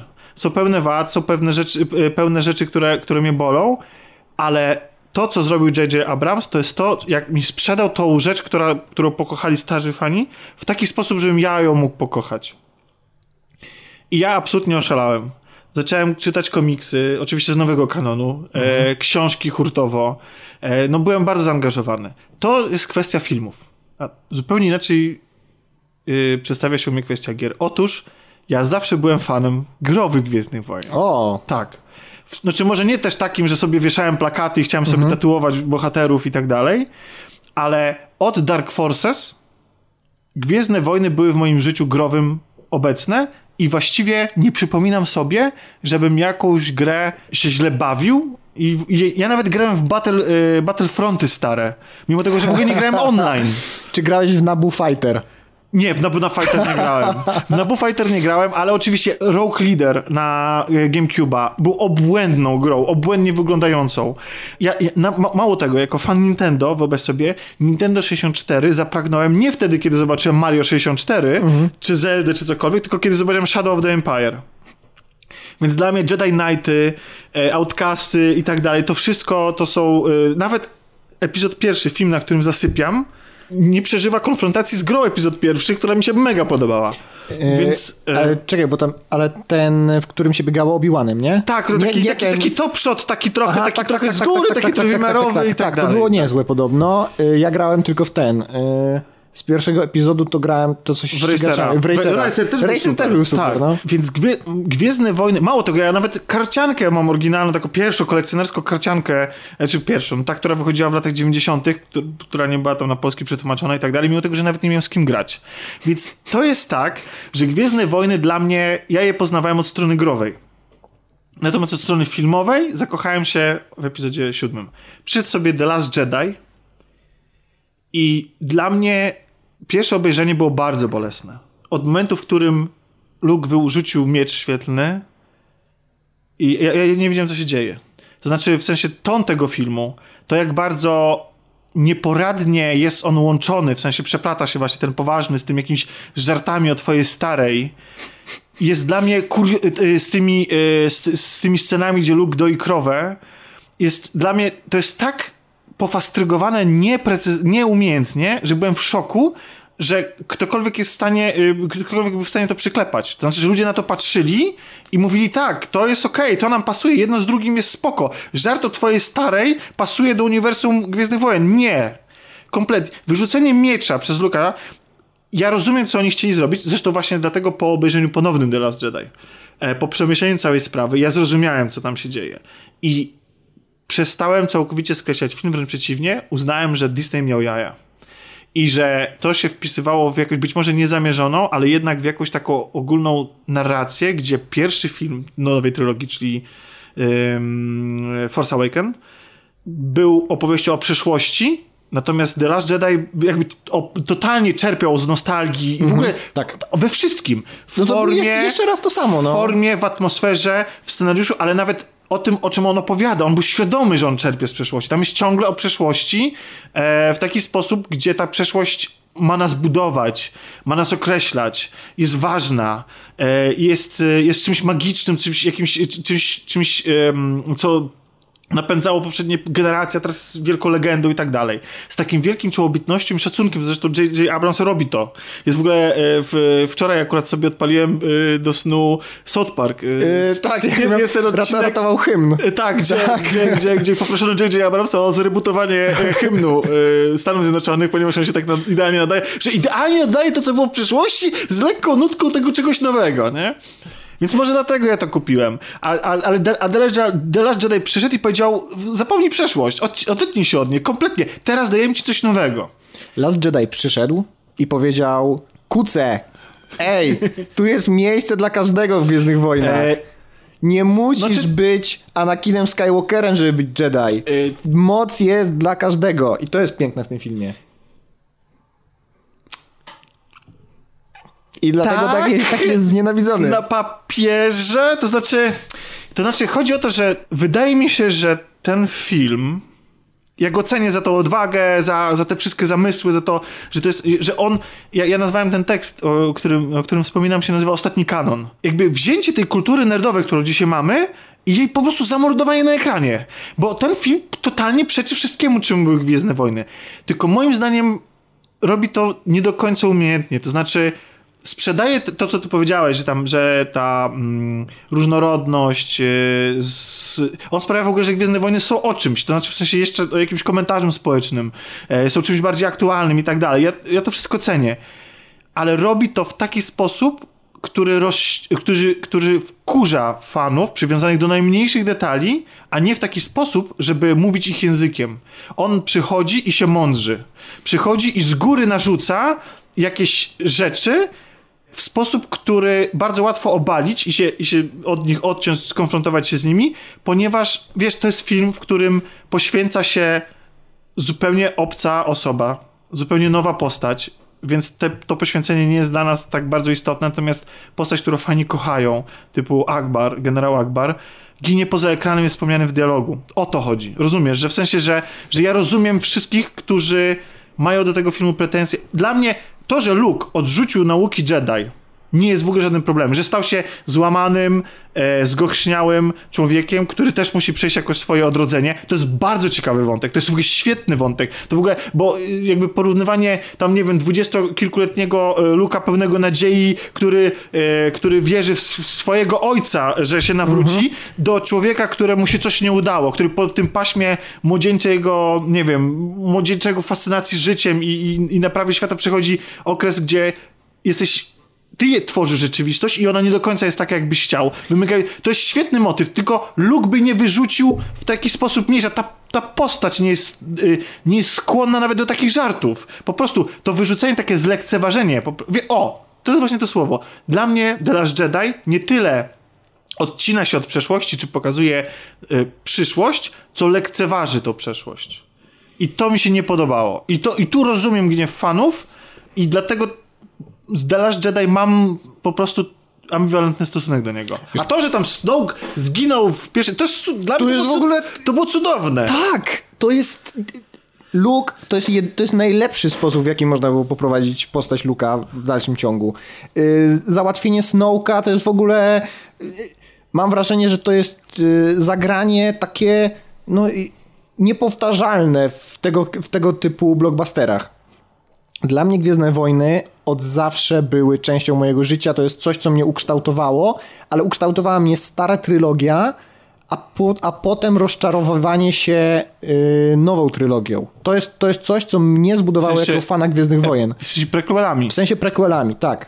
Takie dochodzenie do wniosku, bo jak pierwszy raz oglądałem prequele, to ja nie miałem z nimi takiego problemu, ale ja byłem wtedy młody i głupi. A potem obejrzałem ich ponownie i stwierdziłem, że to nie są moje Gwiezdne Wojny, bo one się skupiają na tym, żeby tam pokazać kolejną planetę i wyjaśnić, jak działa system polityczny, który nie ma sensu w tej galaktyce, a nie na tym, co było najważniejsze w Gwiezdnych Wojnach, czyli właśnie na tych emocjach, na, do, na, na, na tym, żeby... piasku. No, no dokładnie, to, to jest poziom emocji prequeli.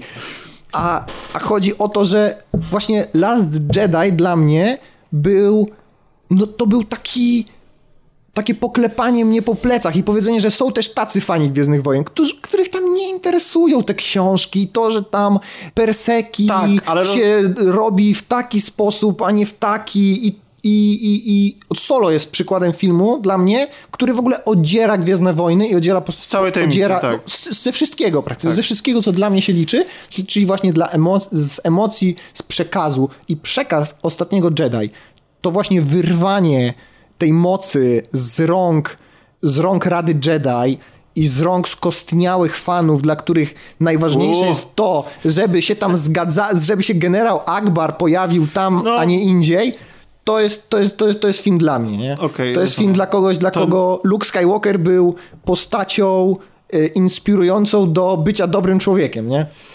No to dla mnie, dla mnie, ja uważam, że można zrobić, było film, który robi jedno i drugie. Czyli z jednej strony jakby skupia się na postaciach, po, ma jakiś, jakąś myśl i zamysł społeczny, wprowadza różnorodność, ma coś mądrego do przekazania, a jednocześnie dba o te wszystkie pierdoły po to, żeby to zadowolić. Natomiast po prostu Ryan Johnson, pisząc ten scenariusz, wy, po prostu cały ten film sprawia wrażenie, jakby on miał to po prostu w dupie.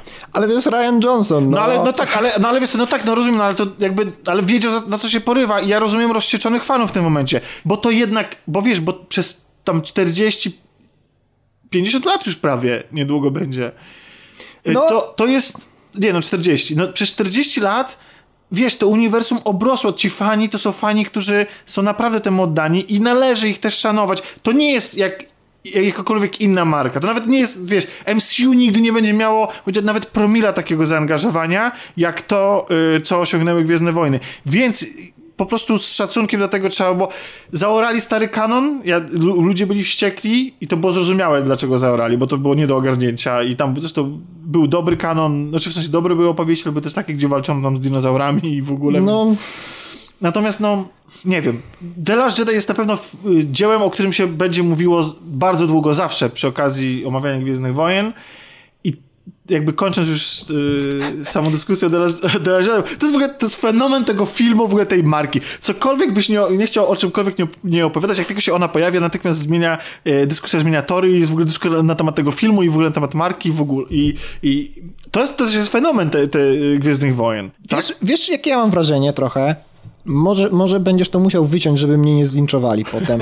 Ale ja mam trochę wrażenie, że to jest jak z komiksami właśnie, jak z Batmanem, który musi być coraz doroślejszy i coraz bardziej brutalny, bo widzowie czy, czy, czy czytelnicy, którzy kiedyś mieli 10 lat, jak go czytali, teraz mają 30 lat i, i oczekują, że ta marka będzie rosła razem z nimi mówisz o ludziach, którzy tam 50 czy 50 lat śledzili tą, tą sagę, no to ile oni mają lat teraz? To są dorośli ludzie, a zajmują się pierdołami, no.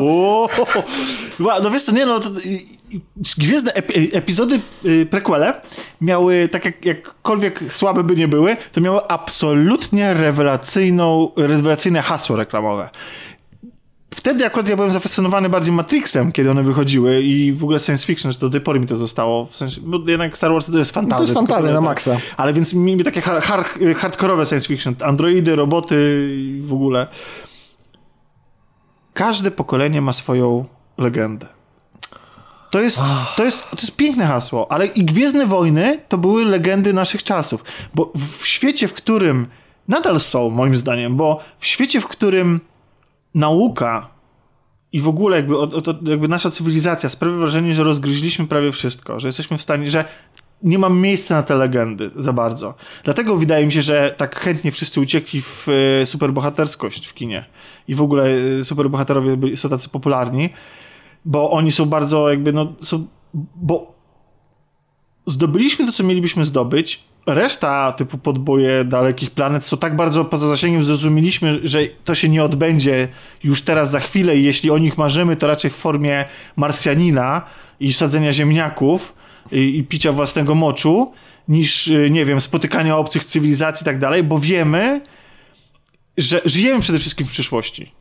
Żyjemy. W taka mała dygresja.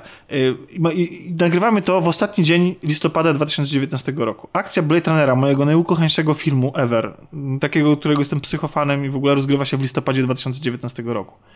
Wszyscy wszystkie y, z grupy y, takie popkulturowe, nerdowe, geekowskie, growe i tak dalej, wszędzie, wszyscy moi znajomi jakby celebrowali ten fakt ja jako turbo fan, uważam się za największego w, na ziemi,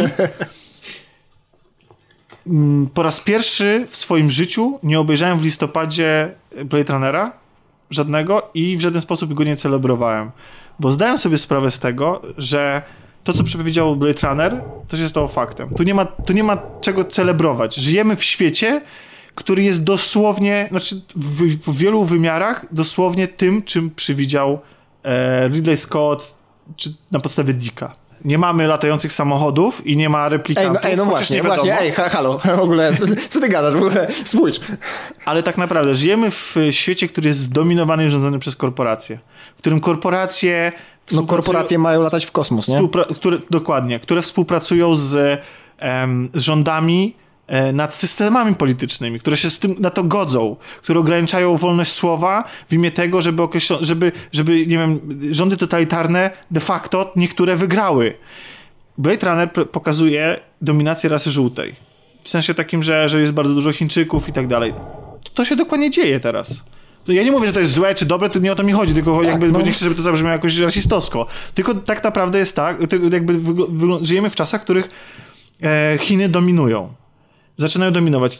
Zabierają nam, zachodniej cywilizacji, coraz więcej przestrzeni, w sensie inaczej, żeby to nie zabrzmiało też negatywnie, chociaż jeśli chodzi o, o, o to, że Chiny ograniczają wolne słowa i mają y, grzechy na swoim sumieniu, to jest oczywiste i w ogóle... Solidarni z Hongkongiem. Tak. Blade Runner też pokazuje niesamowite zniszczenie środowiska naturalnego. W zestawieniu z artykułami który, naukowców, którzy pieją, że y, piją na alarm? Pieją, biją, pieją. Pieją na alarm, że za 30 lat właściwie czeka nas katastrofa klimatyczna. No, e, gatunki wymierają na naszych oczach. Nie mamy nie? replikantów, ale to, czym się charakteryzuje atmosfera w Blade Runnerze, to i zawód w ogóle Blade Runnera i, całego tego filmu, to jest atmosfera tego, że może być jakby ciągłego zagrożenia przez oszustwo. E, że nie jesteś w stanie rozpoznać człowieka że, że, że, że ten, ten nie człowiek tobie zagraża i że, że on nie ma tutaj y, pozwolenia na przebywanie na ziemi i tak dalej, ponieważ jest niebezpieczny. Dzisiaj nie mamy chodzących po ulicach replikantów, ale mamy masę botów, które ustawiają nam rzeczywistość. Mamy masę fake newsów, mamy rzeczywistość, y, y, jakby... I Rosjan. Też. Mamy, mamy rzeczywistość jak z komiksu Transmetropolitan niemalże tylko że tam jeszcze jakiś artykuł, felieton dziennikarza może wpłynąć na cokolwiek, a, a, a w naszej rzeczywistości etos dziennikarski w ogóle nie istnieje już praktycznie. Jakby cyberpunk nas dojechał i to nie tylko w takiej formie, że możemy sobie porozmawiać na naszym tablecie na, przez jakby yy, nie musimy w budce telefonicznej płacić, bo nie ma już budek telefonicznych yy, za wideo rozmowę, tylko możemy z każdego miejsca na świecie porozmawiać sobie z naszą babcią oddaloną setki tysięcy kilometrów dzięki internetowi. Jest na pewno wiele rzeczy y, takich technologicznych, które, gdzie przewyższają dużo bardziej wizję e, Blade Runnera, ale atmosfera jest niestety dla mnie mało ciekawa i wcale nie czuję chęci celebracji tego. Blade Runner w tej chwili, od momentu, kiedy tego, tego słuchacie, bo na pewno się nie ukaże to dzisiaj, jest już przeszłością, jest opowieścią o alternatywnej przeszłości naszej. Nie jest już wizją przyszłości, a najgorsze jest to, że moim zdaniem my w tej wizji żyjemy. I tyle.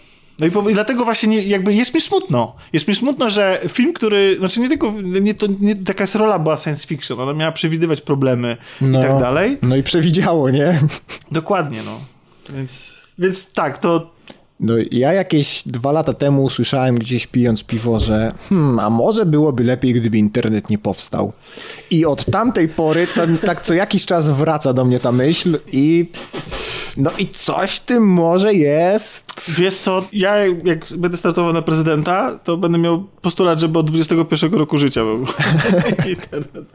Nie, no wiesz co, nie wiem, czy to jest z jednej strony jest mnóstwo rzeczy pozytywnych, które nie, no się dzieją i, i ludzkość się też w jakiś, jest wiele przecież inicjatyw, to co się dzieje w Hongkongu, pewnie dzięki jakiegoś tam internetowi, ale też znowu korporacje, które rządzą, wolny internet, ta, ta, ta, ta, romantyczna wizja wymiany informacji, myśli, idei, która była w latach 90., już została obrandowana, zamknięta w apkach, które można kontrolować, e, które, gdzie, gdzie, gdzie, e, nie wiem, właściciel platformy jak Apple może po prostu sobie wywalić jakąś aplikację.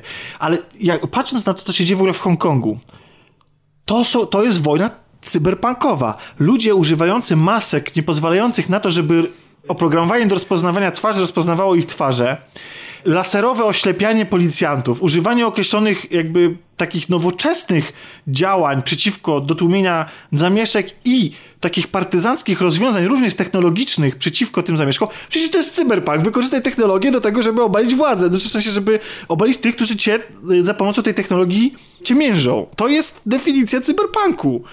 No. To się dzieje. Jesteś, żyjemy w cyberpunku i jak jeszcze o tym nie wiecie, to przejrzyjcie na oczy! no a wiesz, co jest y, następnym krokiem?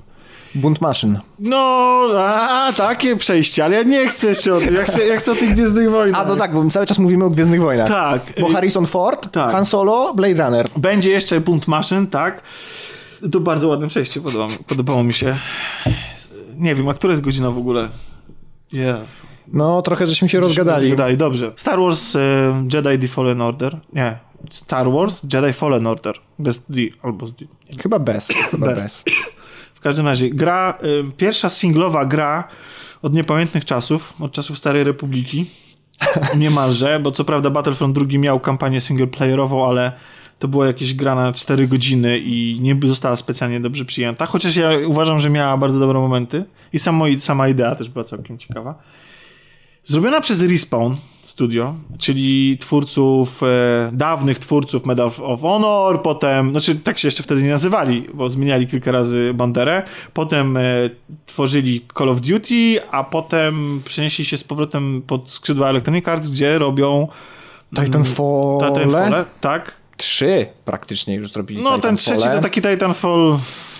Apex no, Legends. Apex Legends. To jest mega dobra gra technicznie. To Rozumiem. jest mega dobra gra. Ja fanem um, Battle Royale nie jestem, więc po ograniu kilku meczów po prostu sobie odpuściłem, ale Titanfall 2 rewelacyjna gra. Kocham zarówno single, jak i multiplayer w tej grze. Od wtorku w PS Plusie zamierzam ogrywać.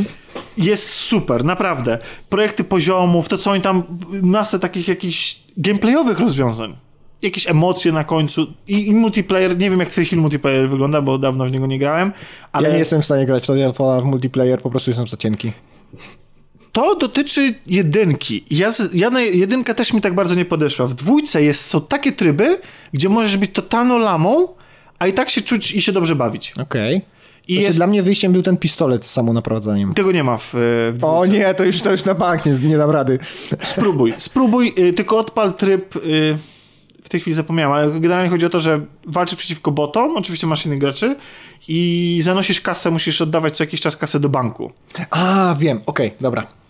Ja się, ja uwielbiam ten tryb. Jest rewelacyjny e, i mi pozwala zawsze gdzieś tam przemykać.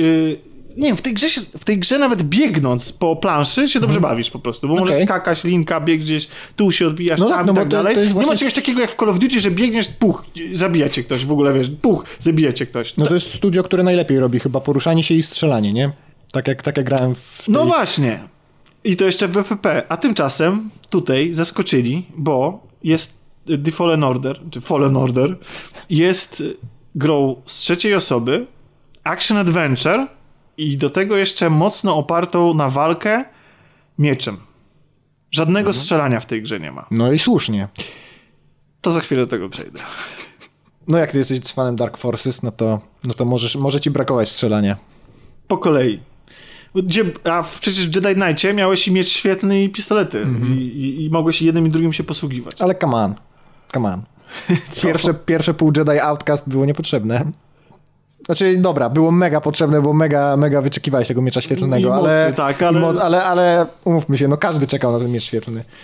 No to tutaj go dostajesz od razu, niemalże. Główny bohater, Kal, jest, y, akcja dzieje się w ogóle po, epi, y, po epizodzie trzecim, po wojna, y, tak, po epizodzie trzecim, po o, rozkazie, ro- rozkazie 66, gdzie na Jedi, Jedi są polo- zabijani i y, muszą, ci, którzy przeżyli jakimś cudem ten rozkaz, muszą się ukrywać, żyją w ukryciu i nie pokazują, że są Jedi. I nasz właśnie główny bohater jest kimś takim. E, I on y, para się tym, że pracuje przy rozbieraniu statków. E, po wojnie po prostu jakichś starych wraków. Jest, jest taki, nie wiem, no, pracuje na złomowisku po prostu. No i tak jak powiedziałem, jest, jest ukrywającym się Jedi, którego okoliczności zmuszają do użycia mocy, żeby za dużo nie zdradzić. I to Chyba było w powołuje... trailerach. I to powoduje, po, tak, do, za chwilę jeszcze wrócimy do, do trailerów, i to powoduje, że no, interesuje się nim Imperium i jest e, poszukiwany, musi uciekać. I to też żadna wielka niespodzianka, zostaje uratowany, przyjęty na pokład e, załogi, która, która ma na celu odbudowanie zakonu Jedi. Za pomocą odnalezienia McMuffina. listy dzieci, które posiadają moc. A, okej. Okej. Więc wydaje się, że stawka jest całkiem spora. Jak jesteśmy przy początku, jak poznajemy głównego bohatera, to jest absolutnie, ta gra się absolutnie rewelacyjnie otwiera.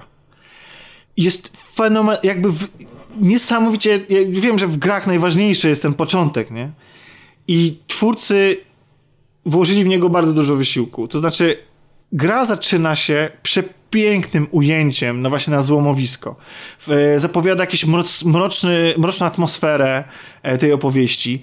E, Monumentalną muzykę wchodzi, słyszymy, która przychodzi natychmiast w jakiś rok, taki, taki Star Warsowy, który też niesamowicie szybko wpada w ucho i poznajemy głównego bohatera, który tam robi jakieś tam swoje rzeczy, rozbierając te statki, słuchając sobie na słuchawkach właśnie tej muzyki. Cała, cała ta pierwsza sekwencja, w której on e, jest zmuszony używać mocy i cały ten prolog, tak, i gdzie Imperium dowiaduje się o jego e, istnieniu i zaczynają go ścigać i tak dalej, jest bardzo mocno w klimacie e, współczesnych action RPG, gdzie znaczy, przepraszam, action RPG, action adventure, gdzie prym wiedzie, no tutaj wiadomo, Uncharted, tak, po prostu Naughty Dog, e, czyli taki też Tomb Raider, prawda, współczesny, więc to jest coś, co zapowiada taką liniową grę akcji z dużą ilością skakania, e, platformówkowych wyzwań, e, szybkich jakichś potyczek e, i która ma przede wszystkim stawiać na jakieś bombastyczne akcje, dużo wybuchów, takich no niesamowitych jakichś wydarzeń, ale to jest nieprawda. To znaczy trochę, znaczy to jest tak, że w tej grze są takie momenty, ale znaczna jej większość to jest tak naprawdę połączenie action adventure w stylu Tomb Raidera czy Uncharted z mechaniką, która może być kojarzona z Dark Soulsami. I to jest tak, często się tak ludzie śmieją, że o, to jest Dark Souls tam przygodówek, to jest Dark Souls y, platformówek i tak dalej, jakby, że, na określenie, mhm. że, że, coś, że to jest jakieś trudne, prawda? E, ale ta gra czerpie faktycznie z Dark Soulsów e, bardzo dużo e, mechanik, bo przede wszystkim to, to jest najważniejsze w tej grze i dlaczego właśnie, dlaczego do niej łatwo porównywać. To jest tak, że dostajemy możliwość latania i odwiedzania różnych planet. One są skonstruowane, te poziomy są skonstruowane na zasadzie Metroidvanii. To znaczy, że część rzeczy jest dla nas niedostępna, część pomieszczeń i tylko do jakiegoś pewnego momentu możemy mieć progres na danej planecie. I fabularnie nas gra wtedy zmusza do tego, żebyśmy polecieli na jakąś inną planetę i tam zdobywali ko kolejne moce, które nam pozwolą wrócić na tą pierwszą planetę i przejść dalej. Na tym polega Metroidvania, mhm. czyli jakby część obszarów jest dla nas niedostępna, bo nasz bohater ma coś w rodzaju amnezji, co jest super turbo wygodne.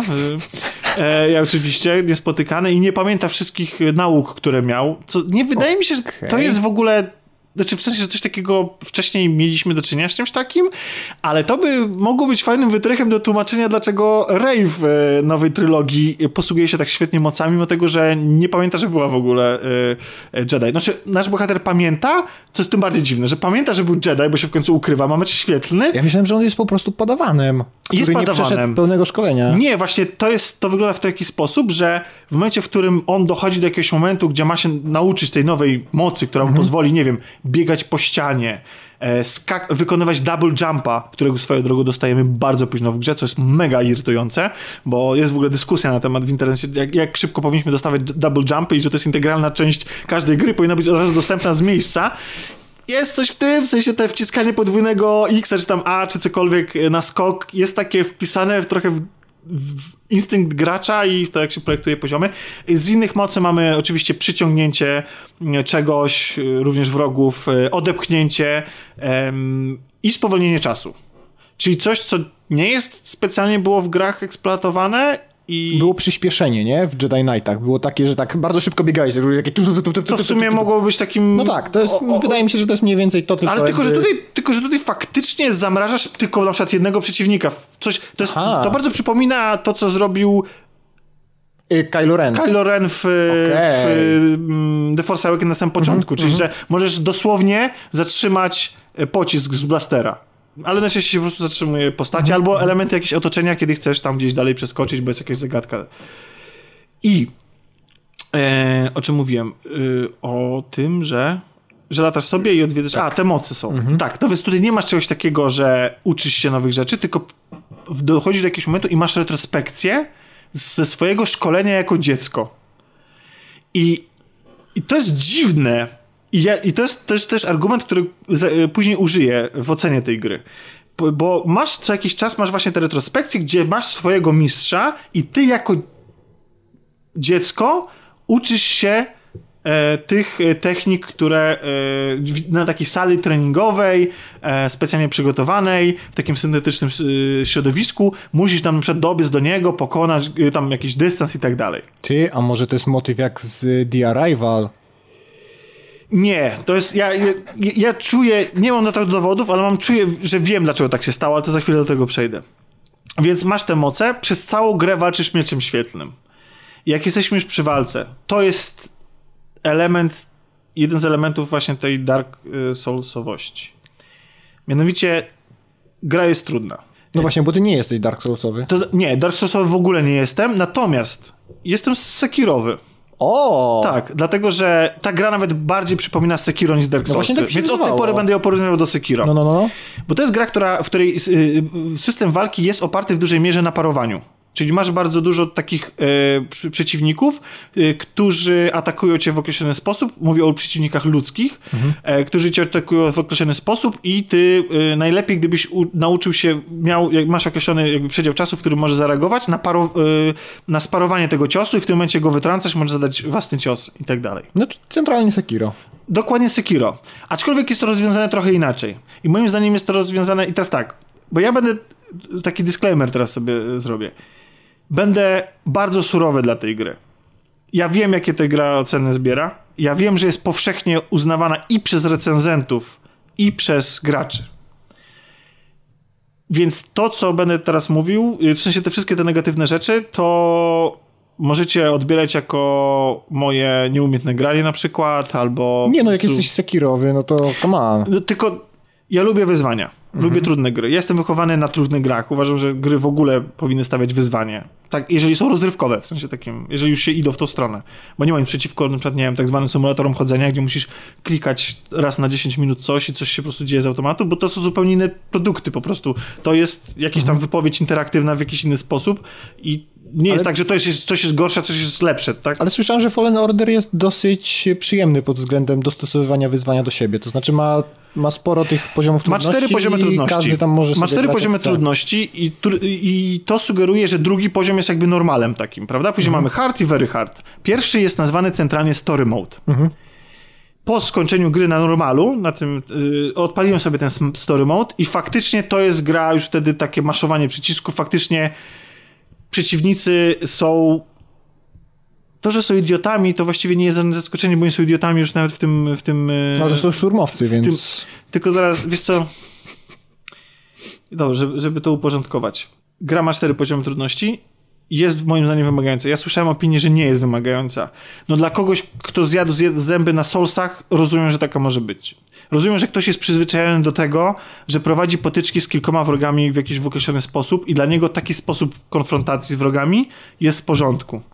Ja do tego nie jestem przyzwyczajony. Sekiro jest grą, która jest moim zdaniem trudniejszą grą niż... Jest, e, jest w ogóle, jest jedna z najtrudniejszych gier, w jakie grałem, mam wrażenie. E, to ja nie skończyłem Sekiro, ale jakby to nie jest tak, że odpadłem na pierwszym mhm. e, minibosie czy coś takiego, nie, tam mam kilku bossów za sobą e, i jestem zaskoczony, jak ta gra mi się podobała, ale tamta gra jest skonstruowana stricte wokół tego, to znaczy w sensie ona ci mówi, że to jest ten rodzaj gry. Tak. Tam jest jakaś fabuła, tam jest jakieś lore, to wszystko, ale ona jakby wszystko służy temu, żebyś ty miał te trudne pojedynki z tymi bossami i żebyś mógł mopki, czyli te, tych wrogów mhm. po drodze, albo bardzo łatwo pokonywać, w bardzo łatwy sposób, albo ich omijać, skradając się, albo nie wiem, pokonywać ich po prostu jednym tam ciosem, czy cokolwiek.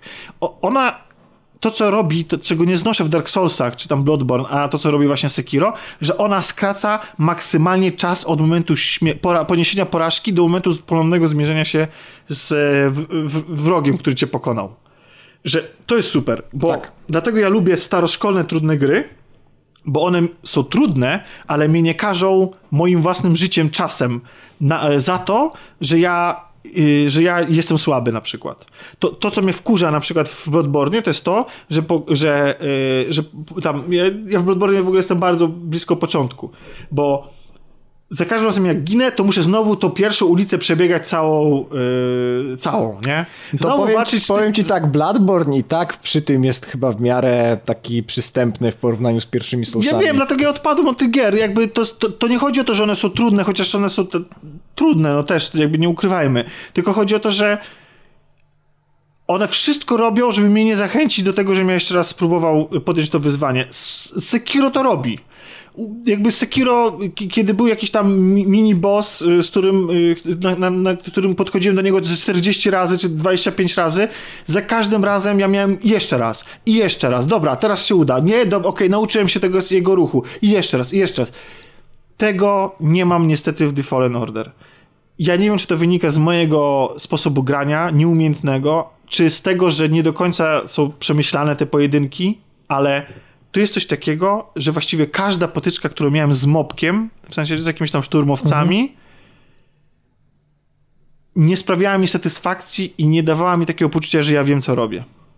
Że ja się płynnie poruszam po tej, y, po tej y, arenie. Ja tych wrogów pokonywałem, ale było to dla mnie skrajnie nieeleganckie.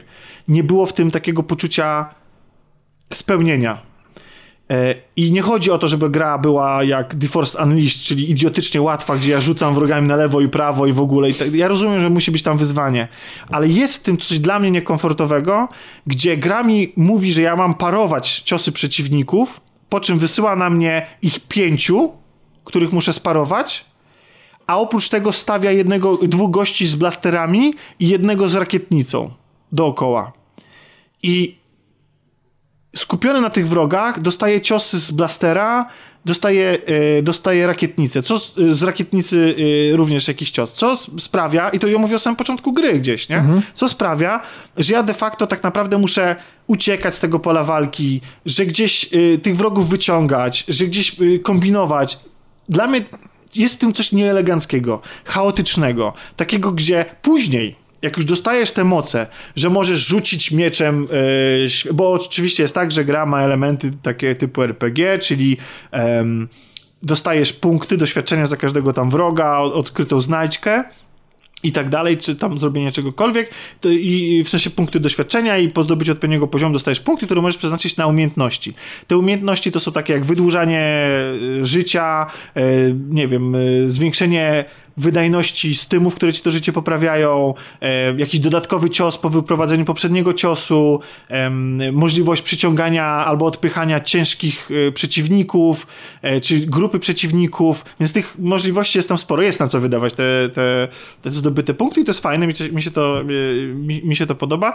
I wtedy jak już zdobędziesz te rzeczy, to oczywiście to są takie momenty, gdzie faktycznie rządzisz na tym polu walki i przyciągasz jednego e, wroga, który tam z góry cię atakuje z jakiejś tam tam z blastera przebijasz go mieczem, w tym czasie możesz sparować kogoś, kto cię z tyłu. Jesteś, mam wrażenie też, że gra jakby czasami pozwala ci być silnym i nagle z jakiegoś powodu pokonujesz te mopki łatwiej niż w innych sytuacjach, ale nigdy przez całą grę, bo to, co jest w Sekiro super, że ja po pokonaniu bossa czuję się Bogiem.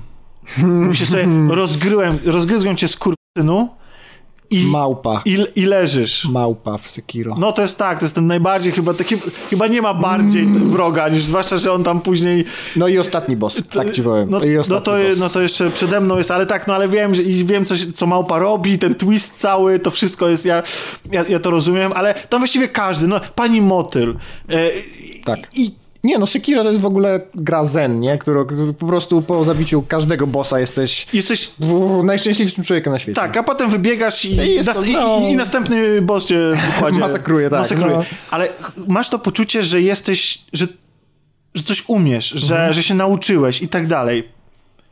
Ja tutaj tego nie miałem nie, nie czułem się w żaden sposób silnym Jedi. Ja rozumiem, że być może to jest wymowa taka gry, że jesteś kolesiem, który się ukrywał, zapomniał, on jest padawanem, dopiero musi zdobyć i, ten tytuł mistrza i, to, i, on nie jest taki mocarny i rozumiem, że pięciu y, kolesi, w sensie pięciu szturmowców może być dla niego zagrożeniem. Kumam to. Ale to jest jedna rzecz. Druga rzecz jest taka, i tego nie kumam i nie rozumiem, dlaczego jest takie rozłożenie akcentów poziomu trudności, że ja na klatę mogę przyjąć, nie wiem, tam 10, 15, ileś tam, nie pamiętam, strzałów z blastera, a pokonuję jakiś ślimako kozioł. Zagrożenie w tej grze jest i ze, ze strony szturmowców, i takich zwykłych szturmowców, i takich, którzy są e, troszeczkę mocniejszych przeciwników, e, którzy e, to są czyściciele, czy szturmowcy czyst czystki? Przepraszam, ale generalnie... Y, whatever. Jakby. Generalnie, generalnie są mocniejsi, mhm. jakby mają różne bronie, różnie się z nimi walczy i teraz jak z nimi pojedynki, jak już sobie oczyścisz całe pomieszczenie, jeden na jeden, są świetne. Ja w ogóle bardzo lubię pojedynki z bossami w tej grze, z subbossami i tak dalej. Y, w pewnym momencie jacyś yy, hunterzy na, na ciebie polują yy, i on, oni też są wymagający, tam czasami jest, jest dwóch i tak dalej. To też są trudne pojedynki. I one są świetne. Ten system, kiedy masz przed sobą przeciwnika, który jest mocarny, którego musisz się nauczyć, jest jeden z bossów, takich, jeden z głównych bossów w grze, jest, i pojedynek z nim jest super. Przypomniał mi najlepsze czas, znaczy najlepsze pojedynki z Sekiro. E, i, I bardzo mi się to podobało. E, ale w momencie, w którym jest tych wrogów więcej, no to, wprowadza, to wprowadzało to we mnie chaos i niechęć totalną do walki.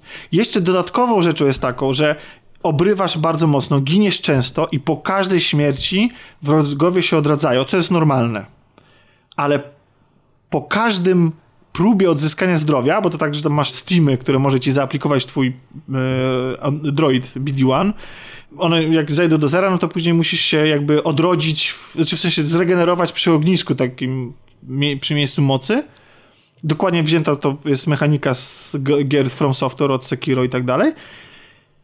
I wtedy się odradzają wszyscy przeciwnicy.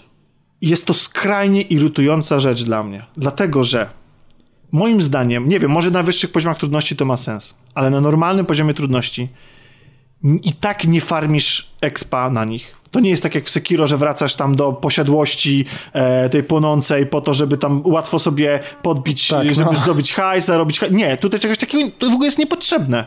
Tu możesz totalnie iść cały czas do przodu i nie jest ci potrzebne wracanie się i farmienie na, e, na wrogach czegokolwiek.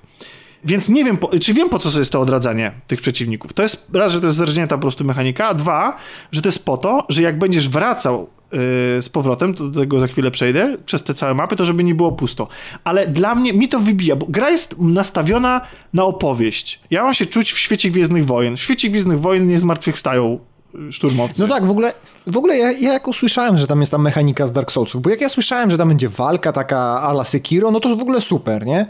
Ale pomysły z Dark Soulsów działają w Dark Soulsach, bo to Dark Soulsy i tam cała ta opowieść i, i klimat z tym koresponduje. Natomiast jak ja usłyszałem, że to się wrogowie odradzają w grze niby action adventure podobnej do, do Tomb Raiderów w świecie Gwiezdnych Wojen, to to w ogóle brzmi kuriozalnie. To ja nie grałem w tą grę, a już mi to przeszkadza. I to wiesz, i najgorsze jest to, że to nawet nie jest wielki taki problem, bo ostatecznie możesz obok nich przebiec, jak ci się z nimi nie chce walczyć. Ale mnie to drażni, mnie osobiście, to jest moje mhm. osobiste preferencje, drażni mnie to, jeśli ja zostawiam za sobą wrogów, po prostu. Mi coś nie pasuje, w, w, jakby w Sekiro mogę zostawić, bo to jest jakaś taka gra zabudowana wokół tego. No i tam jesteś, kurde, ninją, nie? Tak.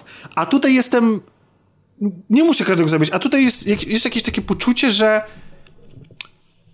sztuczności tego, to odziera tą grę z imersji po prostu, sprawia, że ona jest bardzo growa. Zresztą nie tylko to. Wiele elementów tej gry po prostu pachnie gamizmami. I oczywiście można się spierać, czy przyczepianie się do takich rzeczy w grach to jest słuszne, czy nie, bo wiele wybitnych gier yy, cechowało dużo ilości yy, gamizmów. Na przykład jedna z moich najukochańszych gier, uważam, że w ogóle ever, jakie powstały, czy Bioshock Infinite, jest pełne gównianych mm -hmm. gamizmów, które cię wybijają non stop z opowieści, którą... Ale to nie znaczy, że to jest dobre dla mnie. Czy ja po prostu personalnie tego nie znoszę odradzanie się przeciwników wydaje mi się w tej grze kompletnie niepotrzebne, przynajmniej na poziomie trudności y, normal, bo może na wyższych poziomach trudności faktycznie musisz farmić, żeby zdobywać, bo, bo jest tak trudno i tak dalej, i tak dalej. Dobra, ale... ale farmienie w grach, umówmy się, farmienie w grach to jest mechanika, która jest zła z zasady, przynajmniej jeżeli o mnie chodzi. Farmienie to jest no. Farmienie, no, no, farmienie jest złe, generalnie. Plus, jak już jesteśmy, ci szturmowcy to są idioci. Naprawdę, w sensie Y, ich jest dużo, strzelają i tak dalej, ale mają takie zachowania, które są skrajnie krytyńskie. Jak zostaną już w ogóle jeden na jeden z tobą, tacy normalni, to już są już w ogóle debile, nie? Ja jak odpaliłem, ja odpaliłem na chwilę poziom easy.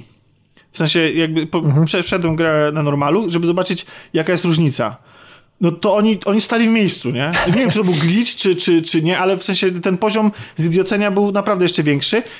I najgorsze w tym wszystkim są, są strzelający sobie pod stopy y, rakietami. Oh. I teraz tak.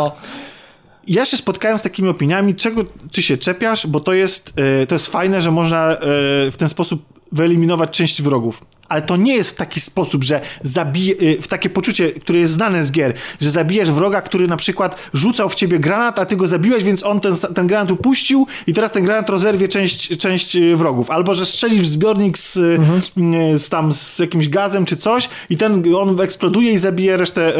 Nie, to nie jest to uczucie. To jest uczucie takie, że ty walczysz w grupce pięciu szturmowców dookoła ciebie, ktoś, a jakiś inny szturmowiec wali rakietą i on zabija ciebie, ale też zabija też, trochę tych szturmowców dookoła ciebie, nie? I, I, ty się zastanawiasz w ogóle, co się wydarzyło, nie? W sensie, to tak... No słuchaj, może to jest takie odniesienie do, klasycz, do klasycznej trylogii, po prostu do szturmowców, którzy tam, wiesz, których klepie się w ramię i biegną za tobą za róg. Ej, może, no, ale, ale w grach, grach to się chyba średnio sprawdza, nie? no jak widać, tutaj yy, tak. nie najlepiej. I... Yy to jest jedno. Natomiast właśnie to, co mi najbardziej przeszkadzało, to, to, to połączenie tych wszystkich rzeczy właśnie sosowych z tym, z tym nierównym poziomem trudności, bo jeżeli ja na przykład przeszedłem już tą falę wrogów i straciłem na niej trochę życie, no i teraz jest pytanie, czy się cofnąć do tego ogniska przysłowiowego, od, jakby odzyskać siły, ale jednocześnie ich odrodzić, czyli znowu musiałbym z nimi walczyć, więc tego nie robię. Idę sobie dalej. Idę sobie dalej, wyskakuje na mnie kozioł, dostaję dwa hity od kozła, do widzenia no to... e, i nie żyję. I teraz tak de facto cofam się. O to chodzi, że że ja rozumiem, że gra musi być trudna i to y, zagrożenie ze strony szturmowców, specjalnych jednostek wyspecjalizowanych do walki z Jedi, kumam. walki z bossami kumam. Śmiercionośne kozły, które są z, z nikąd są po prostu skrajnie irytujące. Każdy jeden przeciwnik w tej grze z mojej perspektywy był wymagający, co po prostu mnie męczyło. Nie miałem takich momentów, w którym mogłem odetchnąć. Mogłem się poczuć panem te, te, tej sytuacji, w której mogłem wyładować jakąś tam frustrację i tak dalej, żeby po prostu... W Sekiro to ma, że się zakradam i na przykład robię ciach, ciach, ciach z tyłu, z mhm. ukrycia pokonuję trzech gości, oni giną, y, mam większego jakiegoś przeciwnika, więc się z nim y, paruję jego ciosy, zabijam go, dochodzę do jakiegoś subbossa czy bossa i, i, jest jazda. Tutaj kompletnie tego nie mam. Każdy ten. Chyba, że są takie sytuacje, w których szturmowcy są turbo tak ustawieni, żebyś ty ich mógł zrzucić z przepaści, albo później jak, od, jak odzyskujesz tą umiejętność przyciągania i przebijania mieczem. I to jest satysfakcjonujące, tylko ja nie wiem, czy to powinno być satysfakcjonujące, kiedy grasz Jedi. Bo ja, gra powinna, moim zdaniem, pozwolić po, e, totalnie ci ich ominąć, olać, w jakiś sposób ogłuszyć, czy cokolwiek, żebyś nie musiał zabijać każdego jednego człowieka po drodze, nie? Bo to...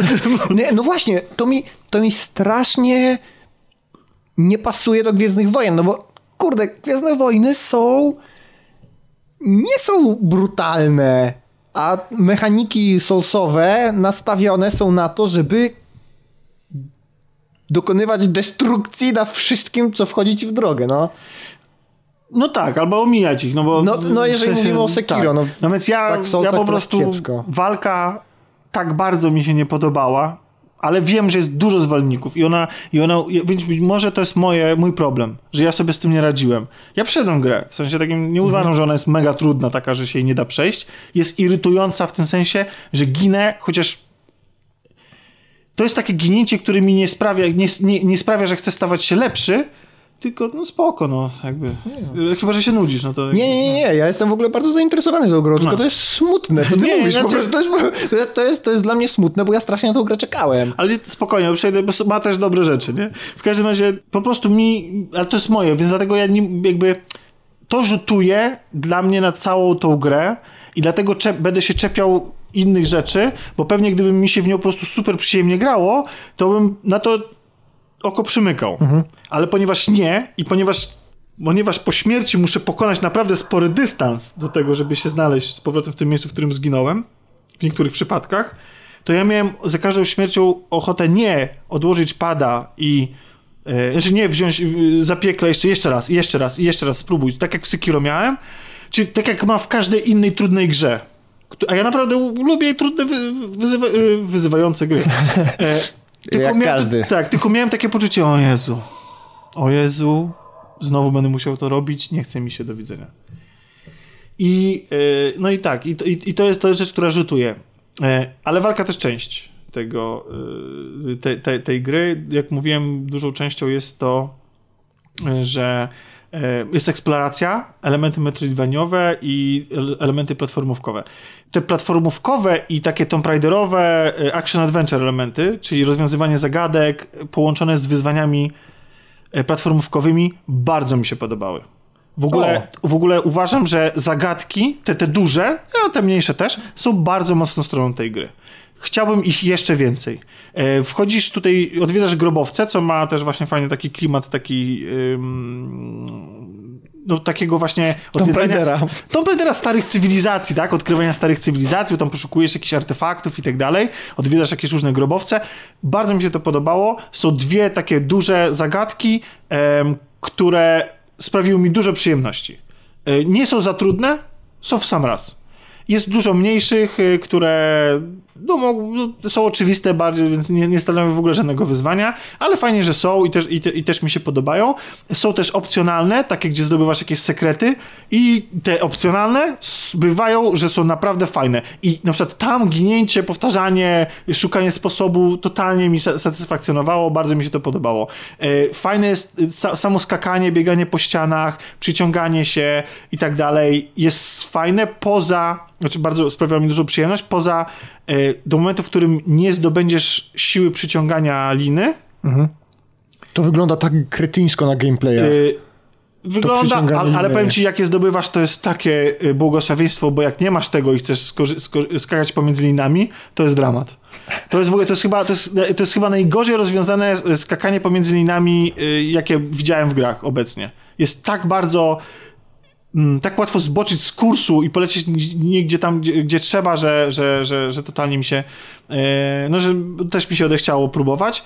Mm, ale jak już zdobywasz to przyciąganie, to jest, to jest spoko. I właściwie życzyłbym sobie, żeby w tej grze było jeszcze więcej takich elementów a, i żeby w ogóle nie było elementów zjeżdżanych. Jest bardzo dużo w tej grze zjeżdżasz. W sensie takiej rynną, Yy, po zboczu, po tak? zboczu, To, że- coś taki, taki Tomb Raider jak w rzece, czy coś takiego i lecisz po jakimś błocie i tak dalej. Nie cierpię tych I momentów musisz, w grach. I musisz ogóle skakać pomiędzy poszczególnymi tymi rzeczami i to generalnie powinno być fajne, bo na przykład w Uncharted tam no generalnie jakby można to zrobić dobrze. Ale tu są zjeżdżalnie na kaszyku. I o kur... mać. Ja tam chyba zginąłem chyba z 50 razy, bo żeby przeskoczyć między jednym a drugim elementem, to musisz dokładnie wcelować w jeden konkretny piksel. I ja mam wrażenie, że to nie jest sama wina wy- wymysłu jakby yy, designera, że musisz tak zrobić, tylko tego, że ta gra jest kompletnie technicznie niedopracowana. Yy, Jestem bardzo zaskoczony tym, jak łatwo przymyka się w tej, tej grze oko na to, jak ta gra źle działa. Bo Titanfall 2, jak wyszedł, to miał 88-megowy patch na start.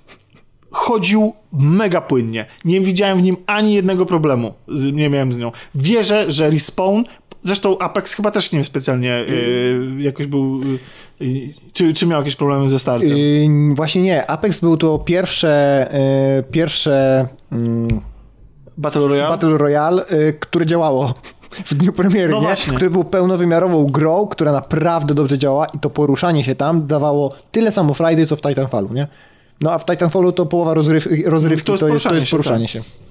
Tutaj ta gra jest niesamowicie pośpieszona. Mnóstwo gliczy graficznych, takich, gdzie na, na, na żywca mi się na mnie doładowują się ptaki na niebie e, w czasie filmów. Jakieś tekstury, doczytywanie tekstur i tak dalej, to wszystko spoko. Kanciastość i taka toporność niektórych animacji bohatera razi. A e, mi bohater potrafił w, nagle e, wpaść w jakiś taki wir, że się nagle kręcił wokół własnej osi, nie wiadomo dlaczego, a potem przestawał.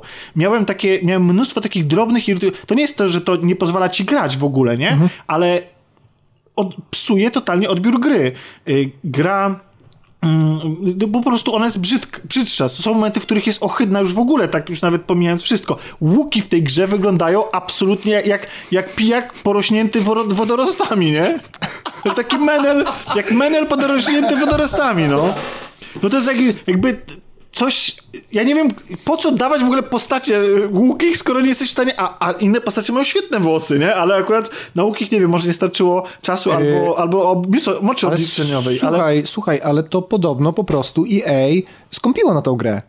to, to moim zdaniem to nie skąpiła, tylko bo to w ogóle nie miało być Gwiezdne Wojny, to miała być zupełnie inna gra i, po, i jej do nich przyszło i powiedziało, że oni będą robili Gwiezdne Wojny i oni to musieli przeskurować, pozmieniać i tak dalej. Tak, ale jednocześnie podobno, nie znam liczb, ale podobno EA ewidentnie bało się zainwestować w to na wystarczające fundusze, bo ta gra jest single player, bo ta gra y, chyba nie ma mikropłatności?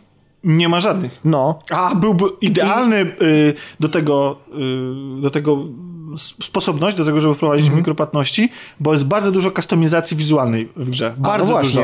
Która w ogóle, która w ogóle y, jest bardzo duż, bardzo mocno związana ze znajdźkami, z eksploracją. Mhm. I o ile jak znajdujesz echa, jakieś tam y, takie echa, czyli rzeczy z przeszłości, gdzie jakaś jest prowadzona narracja, jakieś uzupełnienie tego świata, y, wytłumaczenie fabuły i tak dalej, gdzie później możesz oczy- czytać sobie w takim w takiej encyklopedii yy, w grze, w menu i to jest wszystko fajne.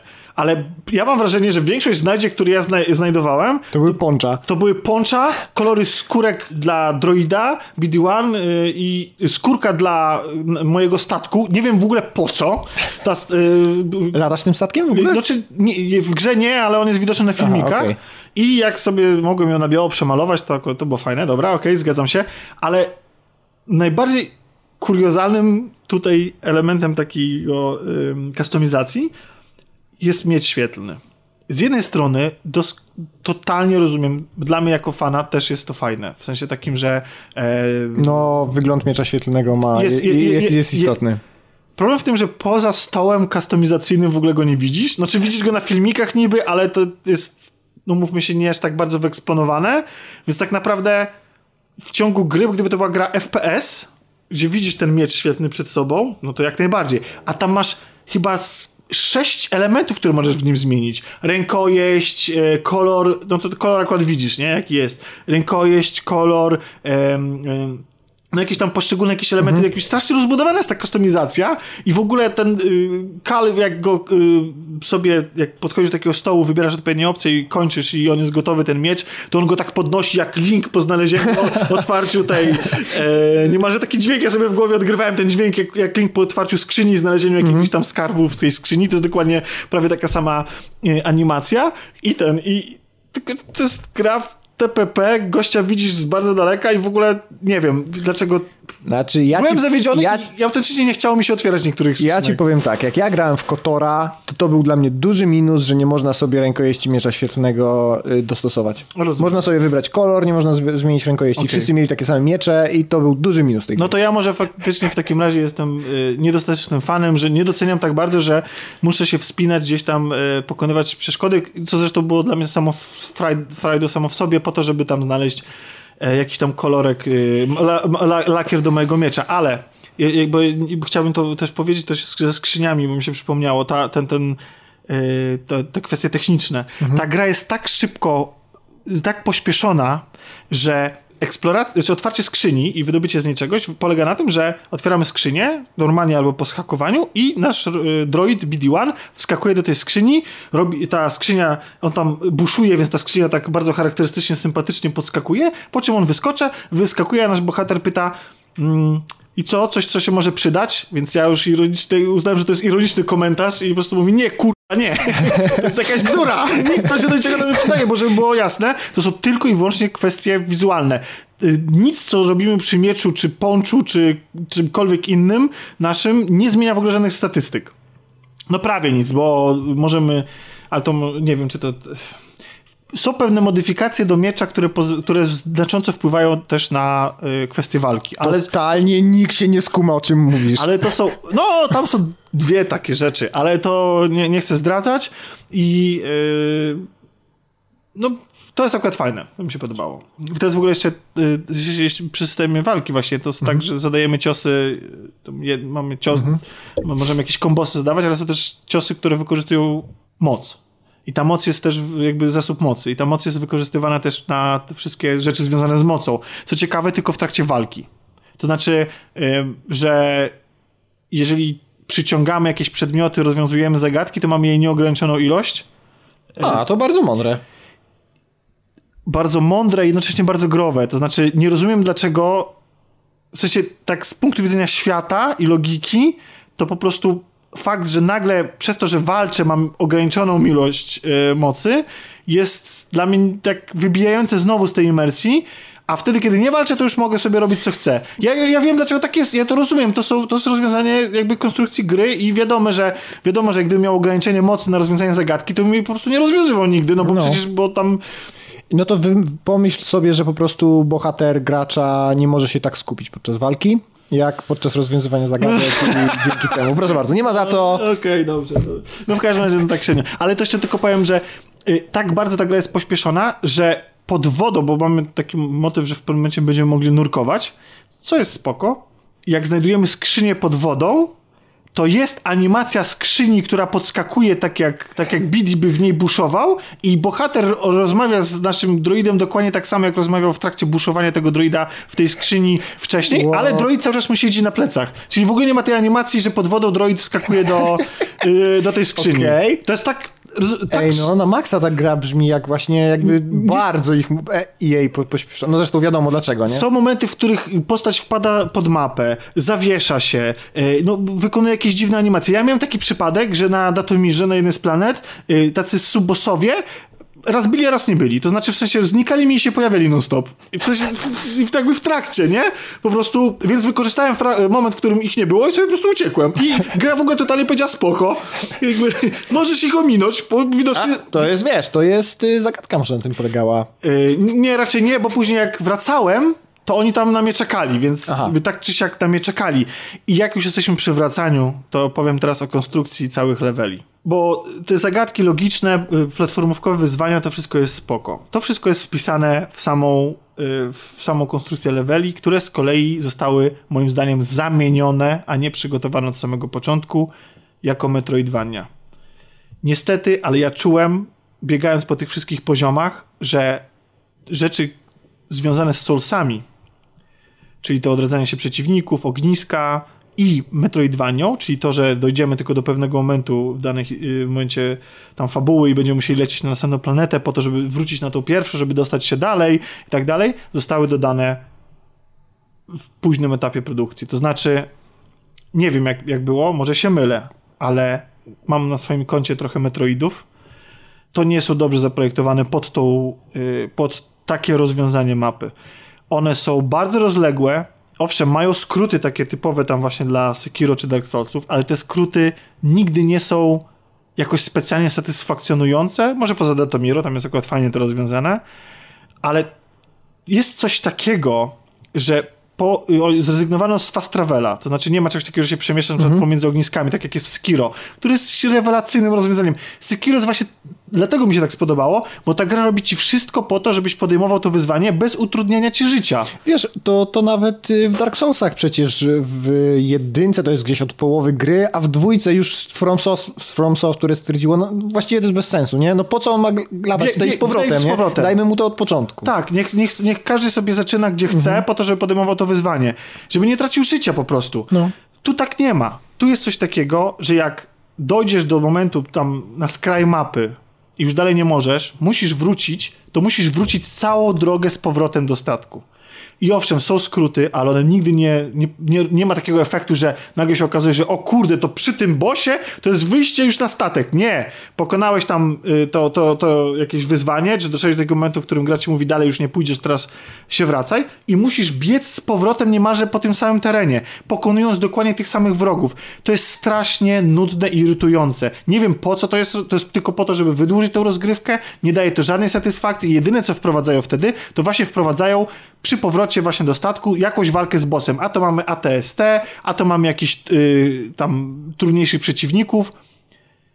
Dla mnie to jest to świadczy o tym, że ta gra nie była i w ogóle sam pomysł, bo mało tego, jak polecimy na drugą planetę, zdobędziemy tą moc, która nam pozwoli na tej pierwszej planecie pójść dalej, to jak wrócimy na tą pierwszą planetę, to znowu musimy przejść całą drogę niemalże i znowu na Datomirze jest to sprytnie pomyślane, dobrze, w ciekawy sposób, ale na innych planetach gorzej, że znowu musimy przejść całą mapę do tamtego momentu, w którym nas zastopowano poprzednim razem, tak? I nie ma w tym i rozumiem, nie masz poczucia takiego na przykład szykowania się na jakąś tam wyprawę, przez to, że musisz pobiec tam i z powrotem. Tak jak na przykład w Hollow, w Hollow miałem takie wrażenie, że dobra, teraz idę przez te ogrody i znowu muszę przejść tą samą drogę, znowu tam muszę poprzeskakiwać E, Wiesz co, z, z 2D y, grami jest trochę inaczej metroid, y, metroidowymi. Wydaje mi się, że tam wszelki backtracking jest dużo łatwiej przyjąć. Nie masz takiego poczucia, wiesz, tej przestrzeni aż takiej wielkiej. No może tak. No e, dobra, no to w Dark Soulsach, się... nie? No to szykujesz się, siadasz do tego ogniska i musisz teraz znowu przejść kawał drogi, no ale to jest dla ciebie jakaś tam wyprawa za każdym razem. Za każdym razem to jest taki... No to nie wiem, może tutaj to coś takiego chcieli wprowadzić, ale dla mnie y, jakby to jest mniej więcej coś takiego jak to jest mniej więcej coś takiego, jeżeli wiesz, przeżywasz tą y, taką naj, najsilniejszą akcję gdzieś tam związaną po, mhm. po, na końcu mapy, tak? Bo jakby to napięcie rośnie, wrogowie są coraz silniejsi i tak dalej. I po tym powinien być jakiś moment takiego delikatnego odpoczynku, no. a gra ci mówi, nie, teraz musisz po sobie posprzątać, wracaj. Wiesz, więc jakby koniec zabawy, jakby to mhm. fajnie, a teraz sprzątasz zabawki. No, tak, czyli ta najmniej fajna rzecz, nie? Taka praca do wykonania. Nie jest to już nic ekscytującego, bo ty już tą mapę odkryłeś. Już dokładnie te same wszystkie elementy platformowe przeżyłeś. Wracanie w drugą stronę niewiele ci da specjalnie większej frajdy, więc tak naprawdę jedyne co, to jest po prostu prostu to jest taka udręka trochę. No dobra, a powiedz mi... I plus, jeszcze tylko jeszcze powiem, że jak biegnąc po pewnym czasie, jak się zorientowałem, jak ta gra działa i w sensie w jaki sposób jest yy, skonstruowana, spotykając rzeczy, których nie mogę otworzyć, mhm. nimi przejść i tak dalej. Nie przeżywałem takie, o, będzie fajnie, ciekawe, co będzie za tymi drzwiami, jak już zdobędę to... Tylko znowu będę musiał tutaj dymać. Tak, chodzi o to, że ja się irytowałem faktem, że będę musiał tutaj y, to miejsce odwiedzić.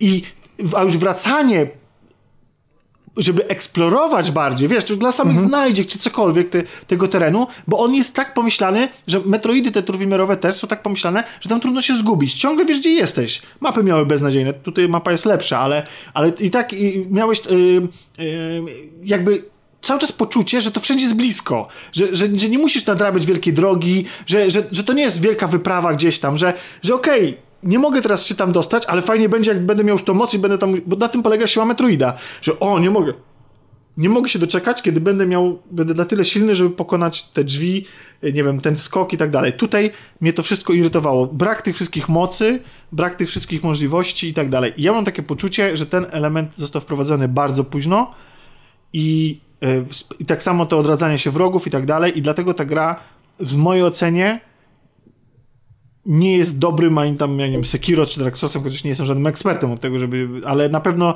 nie jest jakimś niesamowitym e, Metroidem, Metroidvanią. Dobra, a powiedz mi, ile ta gra trwa? Kurde, i to jest dobre pytanie, bo chyba ona trwa 20 godzin, ale muszę teraz sprawdzić, y, odfa- odpalę sobie na tym, na, na apce w międzyczasie i Bo jak o tym mówisz, to centralnie brzmi, jakby oni mieli za krótką grę. No to, tak. to brzmi centralnie jak dodanie w Mirror's Edge'u pierwszym mechaniki walki czy strzelania, bo, bo gra była za krótka i studio się nie zgadzało, nie? Czy tam EA się nie zgadzało, nie pamiętam już teraz kto. Czy DICE, czy EA. Y, I, I to centralnie brzmi jak to. Nie, do, dobra, dobra, dobra, mamy za krótką grę, mamy grę typu Uncharted na 7 godzin, no to dodajmy backtracking i dodajmy odradzając się wrogów i nam się zrobi trzy razy dłuższa gra. I wiesz co, tak, ja, ja tak, mam, tak mam takie wrażenie, zwłaszcza, że ostatnie fragmenty gry wyglądają w ten sposób, że że właściwie jesteśmy na przykład zamknięci w pomieszczeniu i na nas są rzucane tam kilka fal wrogów po prostu coraz mhm. silniejszych. No to to jest takie lenistwo, no. To to już jest takie, że musi być jakieś ostateczne wyzwanie na końcu, więc po prostu hej, stój i po prostu pokonuj. A to, a to wygląda w ten sposób, ta moja po prostu elegancka walka wygląda w ten sposób, że biegałem dookoła w kółko przez 10 minut i każdego po kolei wroga przyciągałem do siebie i go pokonywałem przebijając mieczem, bo no. i czekałem aż mi się od, odrodzi po prostu moc pozwalająca na przyciąganie. Jest to gra pośpieszona i z jakiegoś powodu powinienem się nią cieszyć tak jak inni, bo ja lubię Gwiezdne Wojny, to jest nieprawda, że nie lubię i ten okres co prawda nie jest dla mnie specjalnie interesujący, ale sam fakt wcielenia się w Jedi, który musi się ukrywać. Ja sobie obejrzałem, teraz wracamy właśnie do, do, do, do motywu trailerów. I zobaczyłem sobie pierwszy trailer, który, który, tam było bardzo dużo takiego chodzenia po mieście, jedzenia w knajpie, on tam się ukrywa, ścigają go ci, yy, znaczy boi się, że go wykryją szturmowcy. Tu też mamy takie motywy, jak tam w pociągu, yy, tak, yy, na początku taka sekwencja, gdzie w pociągu tam yy, nasz bohater się boi rozpoznania i tak dalej ale kurde sobie myślałem, gdy, jak totalnie bym chciał zagrać w grę, która jest właśnie o takim ukrywającym się Jedi. Nie o Jedi, który tam lata po, po ścianach i rozwala 30 tysięcy wrogów po drodze, tylko o takim, taką skromniejszą, mroczniejszą, taką bardziej intymną opowieść o tym, e, o jakimś dziedzictwie, o odkupieniu, bo jeśli jesteśmy przy fabule, to uważam, że ta jest mocniejszą stroną tej gry. I bohaterowie są tacy, których ja lubię, bardzo mi się podoba. Przesłodki jest BD-1, czyli ten android głównego bohatera. Kal jest postacią bezbarwną. To znaczy, jest po prostu dobrym kolesiem. Po prostu takim jest takim Luke'em Skywalkerem. Taki, taki po prostu, znaczy Luke Skywalker to jeszcze miał jakieś marzenia i cokolwiek chciał, a po prostu ten, no jest Jedi, odbudujemy Jedi, y, zakon, no dobrze, to odbudujemy za, zakon. Jest taki po prostu okej okay, okay koleś. Reszta członków załogi też jest fajna, też ma jakiś back, znaczy ma, ma backstory, Dialogi są całkiem fajne. W polskiej w ogóle dubbing moim zdaniem bardzo dobrze wypada. Yy, bardzo źle wypada jedna postać, tak bardzo źle. Znaczy taka, że mi, mi się to nie podobało. Jedna postać taka, ale nie chcę spoilować, ona jest ikoniczna dla Gwiezdnych Wojen, w sensie takim, taka, którą znacie, jakby na pewno z kanonu, jak ktoś się interesuje Gwiezdnymi Wojnami, ale nie chcę zdradzać tutaj e, e, tej postaci, więc ona tak, może dlatego, że ja ją znam, więc sobie ten głos zawsze wymyśl, jakby wyobrażam sobie mhm. inaczej. Natomiast ogólnie polski dubbing jest, jest bardzo w porządku. BD-1, jak już mówiłem, jest przesłodki, jest świetnie animowany, poza tym, kiedy nie jest animowany w ogóle, ale zachowuje się, jest, jest, ma mnóstwo min, jakiegoś takiego, takich, zachowuje się jak zwierzak, jakby, ale w taki sposób prowadzi rozmowy z głównym bohaterem. E, na przykład opowiada żart, e, którego bohater, oczywiście widzowie, który bohater rozumie, a widzowie nie mają w ogóle żadnego pojęcia. Jest, jest taka, jest, jest w ogóle jest cudowny żart z tego, bo w pewnym momencie do ekipy dołącza też jeszcze jedna postać, i ta postać e, mówi, no, e, ten, ten właśnie BD-1 próbuje z nią pogadać i coś tam robi, podchodzi takie plup, plup, plup, plup, plup, a, a, a ta postać się e, patrzy na tego, tego droida i mówi, ale ja ciebie nie rozumiem. I on wtedy tak, że sobie, że sobie nie, nie, nie, nie pogada. Jest nawet jedna e, postać, która może dołączyć do ekipy, która dołącza w taki sposób, że reszta ekipy o tym nie wie ale to nie będę za dużo zdradzał, bo to, okay. bo to jest bardzo fajne i w ogóle bardzo i podoba mi się e, sposób, w jaki ta postać się pojawia później w dialogach, jakby, więc to, to jest bardzo fajnie rozwiązane. Natomiast to, co mi się najbardziej podobało, to jest, to są postacie z drugiego planu, zwłaszcza te złe. I cały ten wątek naszych antagonistów e, i jakieś tam twisty z tym związane, emocje, jakie się z tym wiążą, jest moim zdaniem bardzo ciekawy. Nie jest to nic nowego, nie jest to nic, co, co, czego czym jakby nie można było sobie samemu wymyślić i tak dalej, ale mimo tego to działa. To znaczy, jak to już następuje i kiedy się z tym mierzysz, to, to działa. Ja nie uważam, że, bo gra faktycznie zaczyna się bardzo, znaczy w sensie zaczyna się tym prologiem, ale pomijając prolog, to później mamy coś takiego, że fabuła mówi, no to zdobądź tam trzy, leć na trzy planety, zdobądź trzy rzeczy, żeby coś tam. No i tak Metroid, no, no w sensie, okej, okay, czyli tu nie będzie fabuły. I faktycznie przez jakiś czas tak po prostu biegamy i to jest takie, wszystko jest takie pretekstowe, ale potem zaczyna się rozkręcać, jest bardzo fajnie, jest kilka zwrotów, e, zwrotów akcji, nie wszystkie postacie są tym, czym, kim są, się, się wydają i fajnie poznawać ich przeszłość i ich konfrontację z tą przeszłością. Jest też motyw konfrontacji z przeszłością głównego bohatera, który moim zdaniem jest wprowadzony tak późno, że totalnie wygląda na zapychacz. I mało tego, to jest... Ta cała gra wygląda jakby się składała z zapychaczy, no, jak o niej opowiadasz. No, nie jest tak do końca. Nawet bo... fabuła cię na środek gry trochę, trochę wyłącza i szukasz na trzech rzeczy. Na początek nie? bardziej, tak, ale nie, ale później to jakby. To, ja to potrafię zrozumieć, to akurat wybaczam tej grze. I tak samo, yy, tylko ty, ty mówisz, mówisz o tych wspomnieniach, że to jest właśnie dziwaczne, że on pamięta, bo w sensie nie mhm. pamięta tego, co go uczyli za dzieciaka przecież, nie?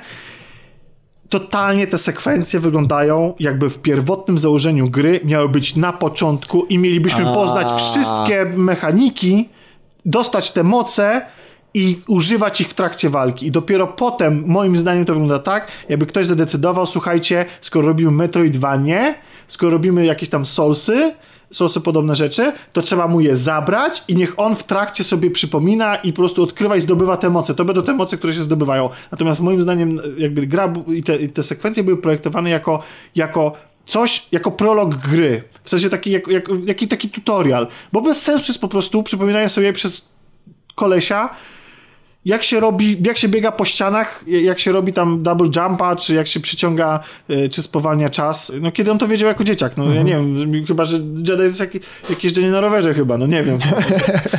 Myślę, że on jest po prostu jak Wolverine i jemu mózg wykasowuje bolesne wspomnienia.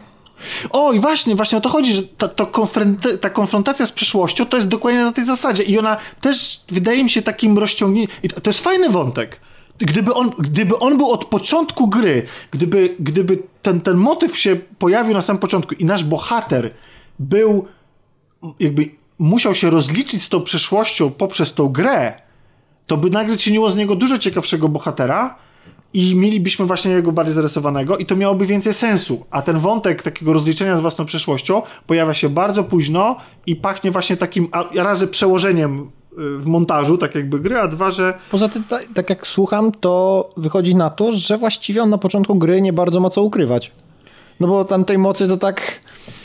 No, tak, tak wiesz, słuchałem z boku, nie? Że tam umie tam przyciągnąć, nie wiem, krzesło. Czy no, tam gruszkę na widelec no właśnie, nabić. No tam nie będę zdradzał, co on umie, to mhm. sobie sobie zobaczycie, bo to się wiąże tam bezpośrednio z fabułą, ale długo opowiadam o tej grze. Jeszcze sobie o Terminatorze darujemy dzisiaj, ale y, długo, długo opowiadam o tej grze, e, bo dlatego, że to są Gwiezdne Wojny. To, to, mhm. to nie jest tak, że mnie nie obchodzi. Jeszcze a propos fabuły, to ja tylko mam takie poczucie, że po tym, jak się fabuła kończy, że to jest dopiero prolog. Tak to ciekawe. W sensie takim, o. tak, że tak naprawdę, że jeżeli dla tych postaci są przewidziane jakieś dalsze przygody, bo niestety z punktu widzenia całości uniwersum, takiego lore i tak dalej, to wielkiego znaczenia nie ma to, co tu- tutaj się dzieje i to o to można mieć jakieś tam pretensje.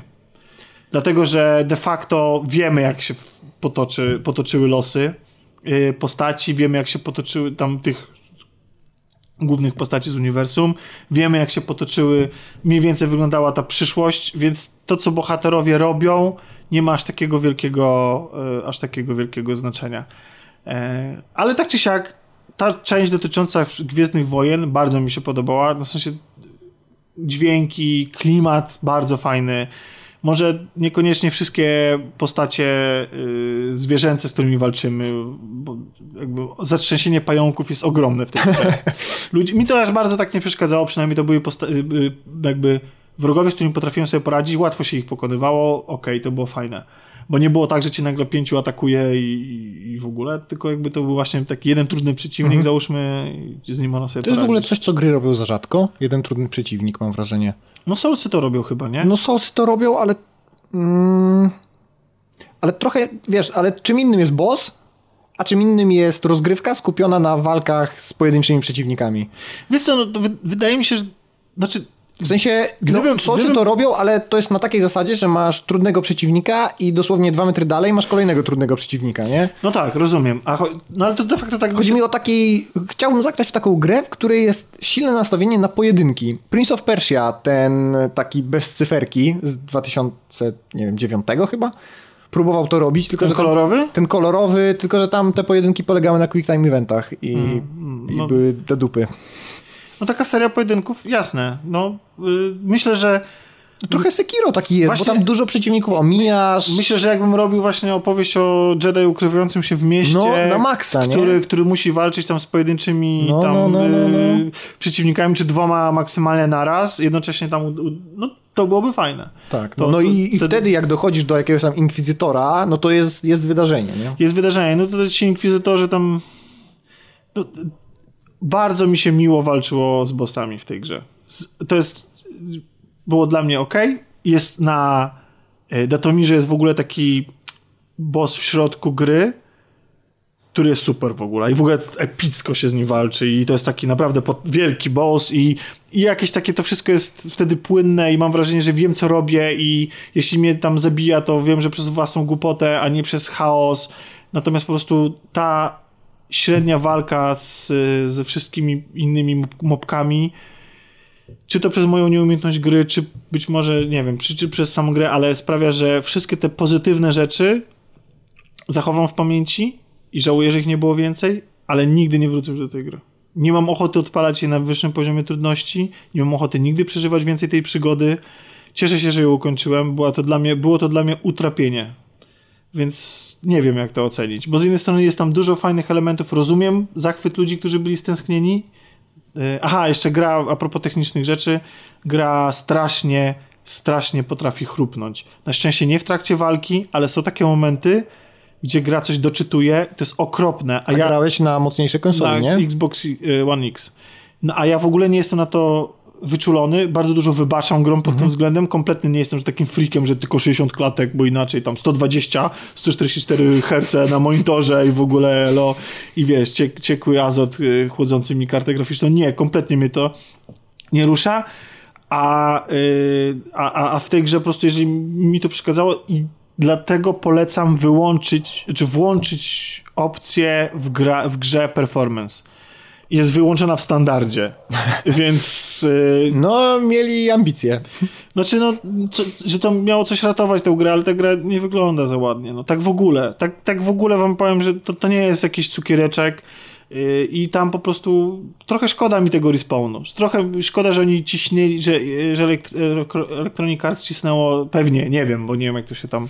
No wiesz, ta gra przechodziła dosyć dużo perturbacji, nie? W ogóle jako single player gra w świecie Gwiezdnych Wojen przechodziła dużo perturbacji, to przecież Amy Henning rozpaczała, była zwalniana. A, ale to chyba to ona- to inna była Tak, gra. to była inna gra, ale generalnie wtedy jeszcze nie było mowy o Fallen Order, więc podejrzewam, że to trochę, trochę Ja, ewoluowało. ja, ja mam i- wrażenie, że, ten, y, że to cała ta metroidwaniowość, a przede wszystkim solsowość, to jest takie trochę też za bezpieczne zagranie, że takie, że hej, okej, no to jakby nie mamy za bardzo karty przetargowej, w sensie czy przyciągnąć ludzi, bo ludzie jeszcze Oprócz tego, że jest singleplayerowa, no ale Battlefront miał singleplayera i się nie sprzedał. No tak, i to single player był winą to, tego, nie? Na pewno, a nie lootboxy i tak dalej. E, I, I myślę, że oni po prostu, że albo sami na to wpadli, albo ktoś ich przycisnął, albo ktoś mi podsunął ten pomysł, czy cokolwiek, że hej, teraz dobrze się sprzedają souls, takie soulsowate gry, jak głupie to jest ten, to chociaż zróbcie to, to chociaż ludzie sięgną po to, bo będą myśleli, że to jest taka gra. Wiesz co, to jest strasznie smutne, bo to jest, bo autentycznie było, było, było wyczekiwana, była wyczekiwana singleplayerowa gra przygodowa w świecie Gwiezdnych Wojen na maksa. Ja czekałem bardzo na powrót właśnie tych gier, bo ja mam w ogóle takie poczucie, że Gwiezdne Wojny to jest marka z gigantycznym potencjałem na, na gry wszystko. Wideo. Na, wsz na wszystko, centralnie na każdy jeden gatunek gry. Strategia, to jest cokolwiek jakoś, chcesz. Ja mam takie poczucie, że to jest strasznie niewykorzystane, jak na to, jaki potencjał Nie, to, to było wykorzystane w latach 90. No tak, no ale to kiedy no, to było, No nie? ale po, a potem po prostu zdechło, dlatego no. że gry się zmieniły, gracze się zmienili. Y, oczekiwania wobec gry się zmieniły. No ale wiesz, I... no Uncharted i Tomb Raider, no Tomb Raider może o, właśnie. jest gorszym przykładem, ale właśnie... Uncharted się sprzedaje, nie? Tak, ale Uncharted jest przede wszystkim mm, to jest ekskluzyw pompowany przez PlayStation. Ja, to on ci nie. Jakby on się sprzeda. On ma sprzedawać konsolę. Więc można w niego władować mnóstwo kasy, bo on nie, nawet jeśli sam się nie sprzeda, to ma sprzedawać sprzęt, na którym jest. Ale to są Gwiezdne Wojny, to jest, wiesz, to, to jest gra, która wiadomo, że się sprzeda. Nie, no jasne, no i gra w ogóle pobiła wszelkie rekordy i sprzedała się no. dużo lepiej niż oczekiwano i pobiła wszystkie Battlefronty, czy gry w ogóle, które się, y, Star Warsowe, które się okazywały No i w sumie chwała. Bogu, no. Nie, no ja się cieszę bardzo, ja bardzo bym sobie, jakby z tego powodu jestem bardzo zadowolony. Może to... Zresztą, z, z, robiąc taką klamrę do naszej dyskusji dzisiaj, to jest rok singleplayera. 2019 tak. rok. Mamy co prawda Apexa, ym, ale tak naprawdę Fortnite oczywiście święci triumfy i tutaj nie ma żadnej, Wiecznie, jakby, jakby nie, nie, nie, na razie nie ma żadnej dyskusji, ale to jest rok wielkiego powrotu singleplayera.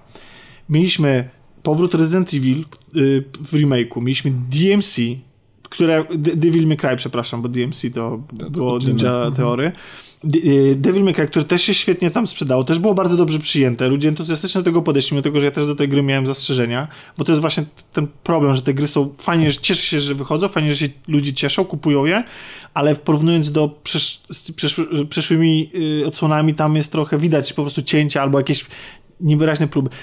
No Mortal to tam Mortal, ale mieliśmy kilka takich tam, no Rage 2 nie udało się za no, bardzo. Sekiro, mimo że to jest no tak. mega hardkorowa gra, to tak? też jest super sukcesem. Y, ja właśnie nie wiem, bo wydaje mi się, że społeczność Soulsowa tak chyba odebrała tak podzielenie, w sensie dużo ludzi się od niej odbiło, dużo ludzi było zawiedzionych, że to nie jest Bloodborne, a jeszcze więcej, że ta gra tak naprawdę bardzo mocno ogranicza ich styl grania, że w Soulsy to sobie możesz tam tak, to... grać jak chcesz, a tutaj musisz być jakby... Mm, to prawda, ale Sekiro przebiło się, wydaje mi się, tak do szerszej świadomości. Tak, no ja, Genera no, ja zagrałem. No. Ja zagrałem i mi się spodobało. W ogóle y, po Gwiezdnych Wojen, co by nie mówić o Fallen Order, Fallen Order, e, to absolutnie chcę dokończyć Sekiro po tym, to jest raz, ale dwa, nie wiem, może to jest kwestia, że już się zbliża grudzień i dla mnie grudzień to są Gwiezdne Wojny. Po prostu, jakby to jest ten czas magiczny jakiś taki i już y, i czy ta premiera Mandaloriana, czy y, zaraz niedługo premiera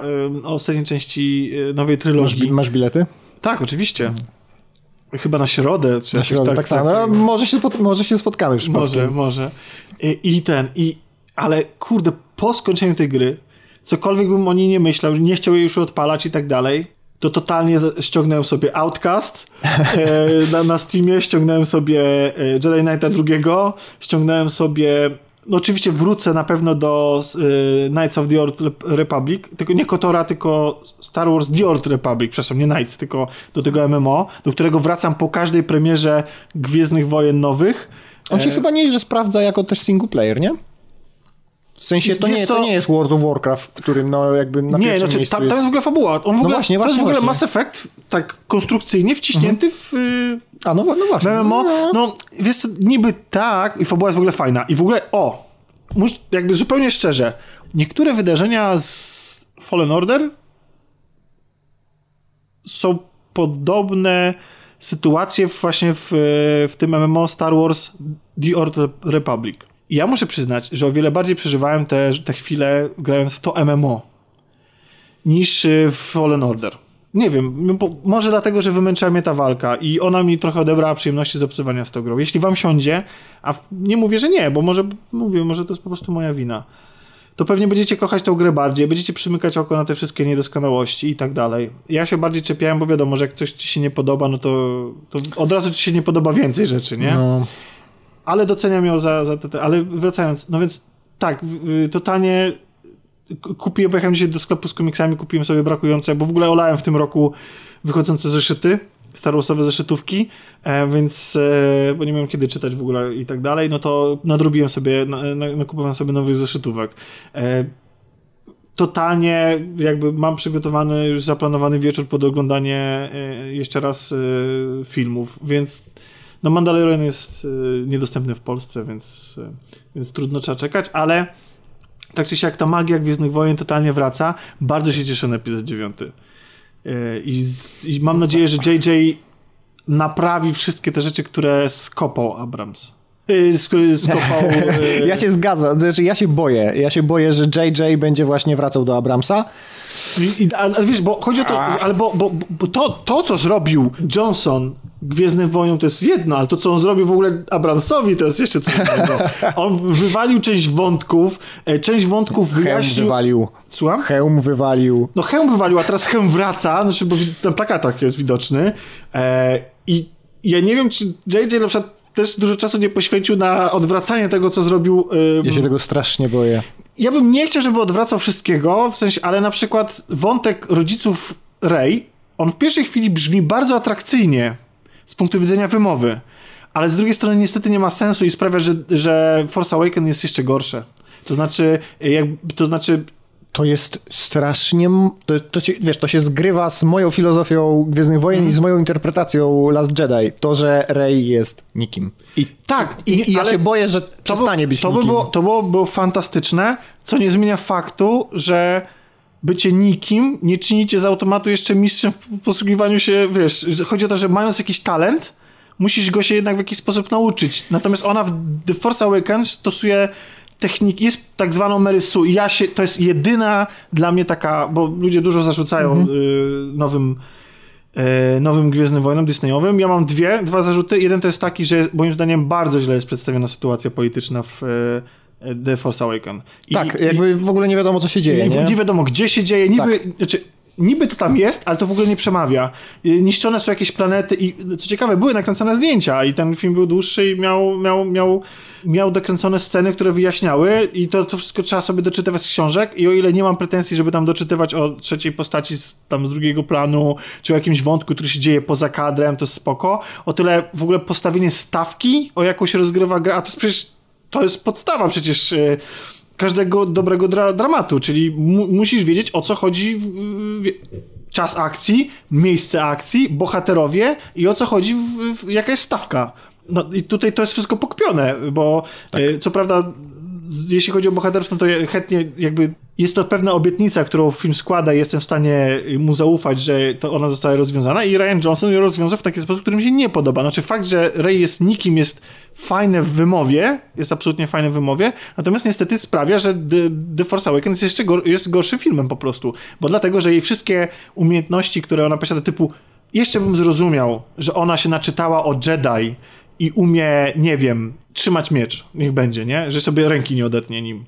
To jeszcze kumam. No, zwłaszcza, że ona była tam trochę wojowniczką i tak dalej, że potrafiła się bić. Ale już fakt, że ona umie kontrolować umysły innych znikąd, bez żadnego, bez żadnego treningu, bez niczego, albo to, że doskonale nagle pilotuje, nie pilotując przecież wcześniej Sokoła Millennium, więc to by było dla mnie, dlatego ja miałem taką teorię, która się niestety na razie nie sprawdziła. Mam nadzieję, że może, może jednak do mnie wrócą. Bo ja miałem taką teorię po, po, po, po tym, po epizodzie siódmym, że to Rey jako dziecko była odpowiedzialna za zniszczenie szkoły e, Luka Skywalkera. I że ona była, nie wiem, tak potężną mocą, tak, nie wiem, odrodzonym imperatorem, czy cokolwiek, była, była tak, tak potężna, tak silna, że jakby nie kontrolując swojej mocy, pozabijała jego uczniów. I on sam Wtedy jeszcze myślałem, że to jest potomkini Obiłana, więc tam, czy coś tam, nie? Wtedy te, te jego przygody na, na Tatooine miałyby sens. Poznalibyśmy panią Obiłanową, ale y, chociaż chyba wiekowo by się to nic nie zgadzało, ale no nieważne. Generalnie y, chodzi o to, że, że że ona, że, że, że ona po prostu jako dziecko nie mogła zostać, no nikt jej nie chciał zgładzić, zabić, jakby, że, że dziecko, że nie będzie cierpiało, więc dlatego postanowiono u niej uciszyć tą moc, że ją, żeby ona została, została odesłana na zapomniany zakątek y, rzeczywistości, na Jaku, gdzie żyła jako po prostu nikt i, i, i, i ja tak myślałem, że cała, mało tego, miałem taką teorię, że Kylo Ren jako uczeń Obi-Wana był świadkiem tej tragedii. Luka. Luka jako, jako uczeń Luka był świadkiem tej tragedii i widział bezsilność jasnej strony mocy wobec tej potęgi, którą reprezentuje Rey, a jednocześnie, bo, jakby wiedząc, jakim ona jest zagrożeniem, postanowił przejść na ciemną stronę po to, jako taki Konrad Wallenrod niemalże, po to, żeby ją zniszczyć właśnie od środka. I dlatego na przykład jego, wyobraź sobie, gdyby on był właśnie takim Konradem, dlatego właśnie on jest taki niezdecydowany, wiesz, mhm. taki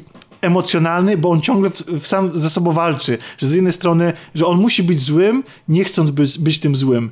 I trochę udaje, trochę się stara na wyrost i tak dalej. I ta scena zabicia ojca, kiedy on, kiedy, jakiego wymiaru by nabrała? Kiedy on zabija ojca, bo wie, że to go przybliży do ciemnej strony, ale po to, żeby wykonać własne zadanie. Czyli taki właśnie mówię, taki Konrad Wallenrod, nie? Wiesz co? I takie odwrócenie ról, gdzie Rey nagle okazuje się być tą złą mm. i, i, musi później walczyć. Nie wiem, pojawia się Snoke, pojawia się ktokolwiek inny, który wtedy mówi, dobra, to, to teraz e, Rey będzie moim uczniem i ona, e, i nagle ona w niej się wyzwala moc i to ona jest tą najważniejszą. Zresztą oni się znali. Kylo Ren i Rey się znają, bo bo dlatego, że on mówi, on, on, on, on wiedział o jej obecności, o jej istnieniu. Jak tylko usłyszał o jakiejś tam dziewczynie, to natychmiast się w The Force Awakens zainteresował. Natychmiast chciał ją... Yy... No, wiesz, ale może to jest Kylo, no, po prostu usłyszał dziewczynie i się zainteresował. Yy, to znaczy, okej, okay, to ten pomysł brzmi sensownie, Natomiast dla mnie Gwiezdne Wojny to jest to, co mówiłeś wcześniej, że to jest fantazy, a nie science fiction. Dla mnie to jest też taka właściwie baśń. I prawda jest taka, że jakby spojrzeć na karierę Luka Skywalkera, to ona przebiegała podobnie do kariery Rey. To znaczy w pierwszej części siada za, X za stery X-Winga i niszczy Gwiazdę Śmierci. Bo był najlepszym pilotem w, y, tam w, Okej, okay, no. w lataniu nad polami czy coś tam, nie? A nie, no dokładnie, to, to jest dokładnie tak samo. No, o, ogarnianie awionetki i spryskiwanie pól to jest dokładnie to samo, co pilotowanie F-16. Ale nie czytał w myślach jeszcze. No myślę, że miał, te, no miał, dobra, miał no, też ale... super turbo szybkie szkolenie, ale miał szkolenie, a Rey go nie miała w ogóle. Przynajmniej na ekranie. Yy... Dlatego... Że ona nie czytała w myślach, no, no użyła rzeczywiście tego mind control, yy, ale to było w stosunku do, do tego Daniela Craiga, więc... Daniel Craig grał tego Nie, ja wiem, ja wiem, ale... Więc Daniel Craig nie wygląda nigdy, nie wyglądał nigdy na jakiegoś super bystrego. No, tego, błagam, więc błagam. Zawsze ma taką minę, taką... Właśnie, na noże. On gra, gdzie gra tego... E, nie widziałem, nie widziałem, nie widziałem. Ja jutro się wybieram. A jeżeli chodzi o walkę z Kylo na koniec, no to też nie mam z nią problemów, bo Kylo był ledwo żywy.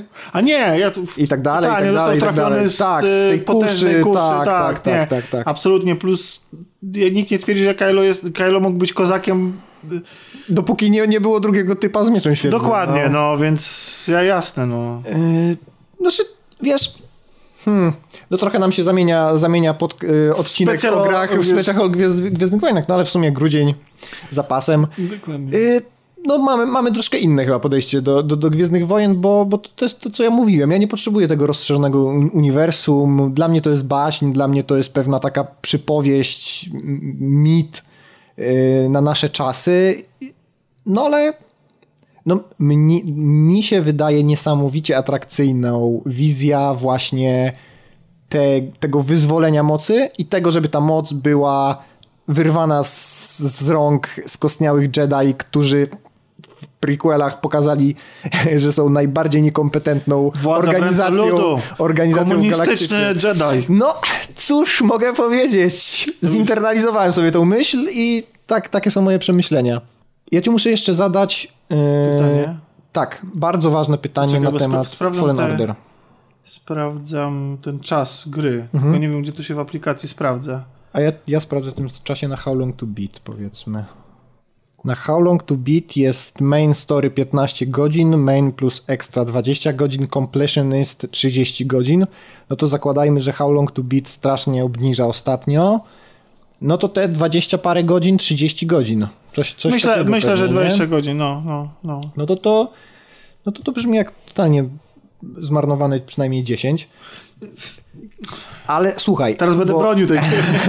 Bo mówi się o tej grze jako właśnie o takiej próbie zrobienia kolejnego Tomb Raidera i kolejnego Uncharted. I tu jest bardzo ważne pytanie, bo jakby cechą charakterystyczną obydwu tych gier, zarówno Tomb, Raidera, Tomb Raiderów tych nowych i Uncharted, jest fakt, że postaci zjeżdżają na linię używając skrajnie nieprzystosowanych do tego przedmiotów. I czy to jest również w Fallen Order? I ciężko mi się do tego pytania odnieść y, tak y, Dla mnie to jest, to jest, zupełnie, to jest... dlatego że wjeżdżanie, bo można też wjeżdżać na linię i zjeżdżanie na linię, na przykład takie rozpostarty. Znaczy, tak, tak, tak, rozciągnięte, tak, rozciągnięte tak, no. jest y, dzięki BD-1. To znaczy on wskakuje na linę i wnioskuje, że jego stopy robią zarolki i wtedy nasz bohater się trzyma BD-1 i więc... Czyli moim zdaniem się wpisuje w ten trend, bo Nathan Drake na przykład zjeżdża na pistolecie. A Lara, tak, wyciąga pistolet, tak trzyma, tak on jest, wiesz, jakby pistolet jest w ten sposób. Aha. To super, super działa w podcaście, że ja ci teraz rzeczy no tak, pokazuję. Tak, Powiedzmy w okolicach spustu przebiega lina, a on trzyma pistolet a po taki pistolet w sensie bereta, a nie tak, tam, że, że tak, Nie, nie, okay. właśnie, właśnie pistolet taki, tak. A z kolei Lara Croft zjeżdża na drewnianym łuku. Tak, ale chyba też, a nie zjeżdża na tym? Na... Potem zjeżdża na czekanie, na jak czekanie, już ma czeka, no. ale zaczyna od zjeżdżania na drewnianym łuku. Wiesz co, no te gry mają pewne umowności, oczywiście, no to tak, to, to teraz będę sam przeciwko sobie, bo przeciwko narzeka, przy, przeciwko nie, nie, narzekam na gamizmy. No super. No okay, ale dla, dla mnie zjeżdżanie na BD-1 się broni. W sensie, okay. no, w sensie, okay. bo, no bo on się transformuje w rolkę i po prostu jest, jest tym, więc to akurat y, nie, nie, nie miałem z tym problemu. To, to, na, no to, no to czyli Zwłaszcza, że może, odchodzi że może wjeżdżać. Tematów. Może wjeżdżać również. Swoją drogą, jedną z najgorszych mocy, jaką zdobywa BD-1, to jest możliwość hakowania sąd takich, tych imperium, tych słynnych czarnych takich, kompletnie irytującego, na maksa irytującego wroga, dlatego, że to jest wróg latający, bardzo, wytrzy- znaczy bardzo wytrzymały to absolutnie, to nie jest, ale, ale ty, tych latających wrogów tutaj ciężko się z nimi walczy. No, jak, jak, jak zdobywasz... Bo masz wiesz, tylko miecz, no to...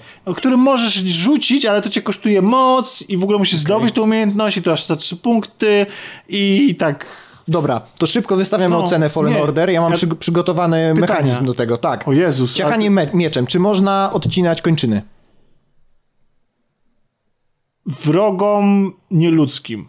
Czyli androidom i, bo mamy, walczymy no to, z, z no droidami, to... z droidą i, pod, i jakimś tam zwierzakom Okej, okay, no, to, no to słabo, to nie dajemy punktu. Nie, znaczy... Czy droid jest uroczy?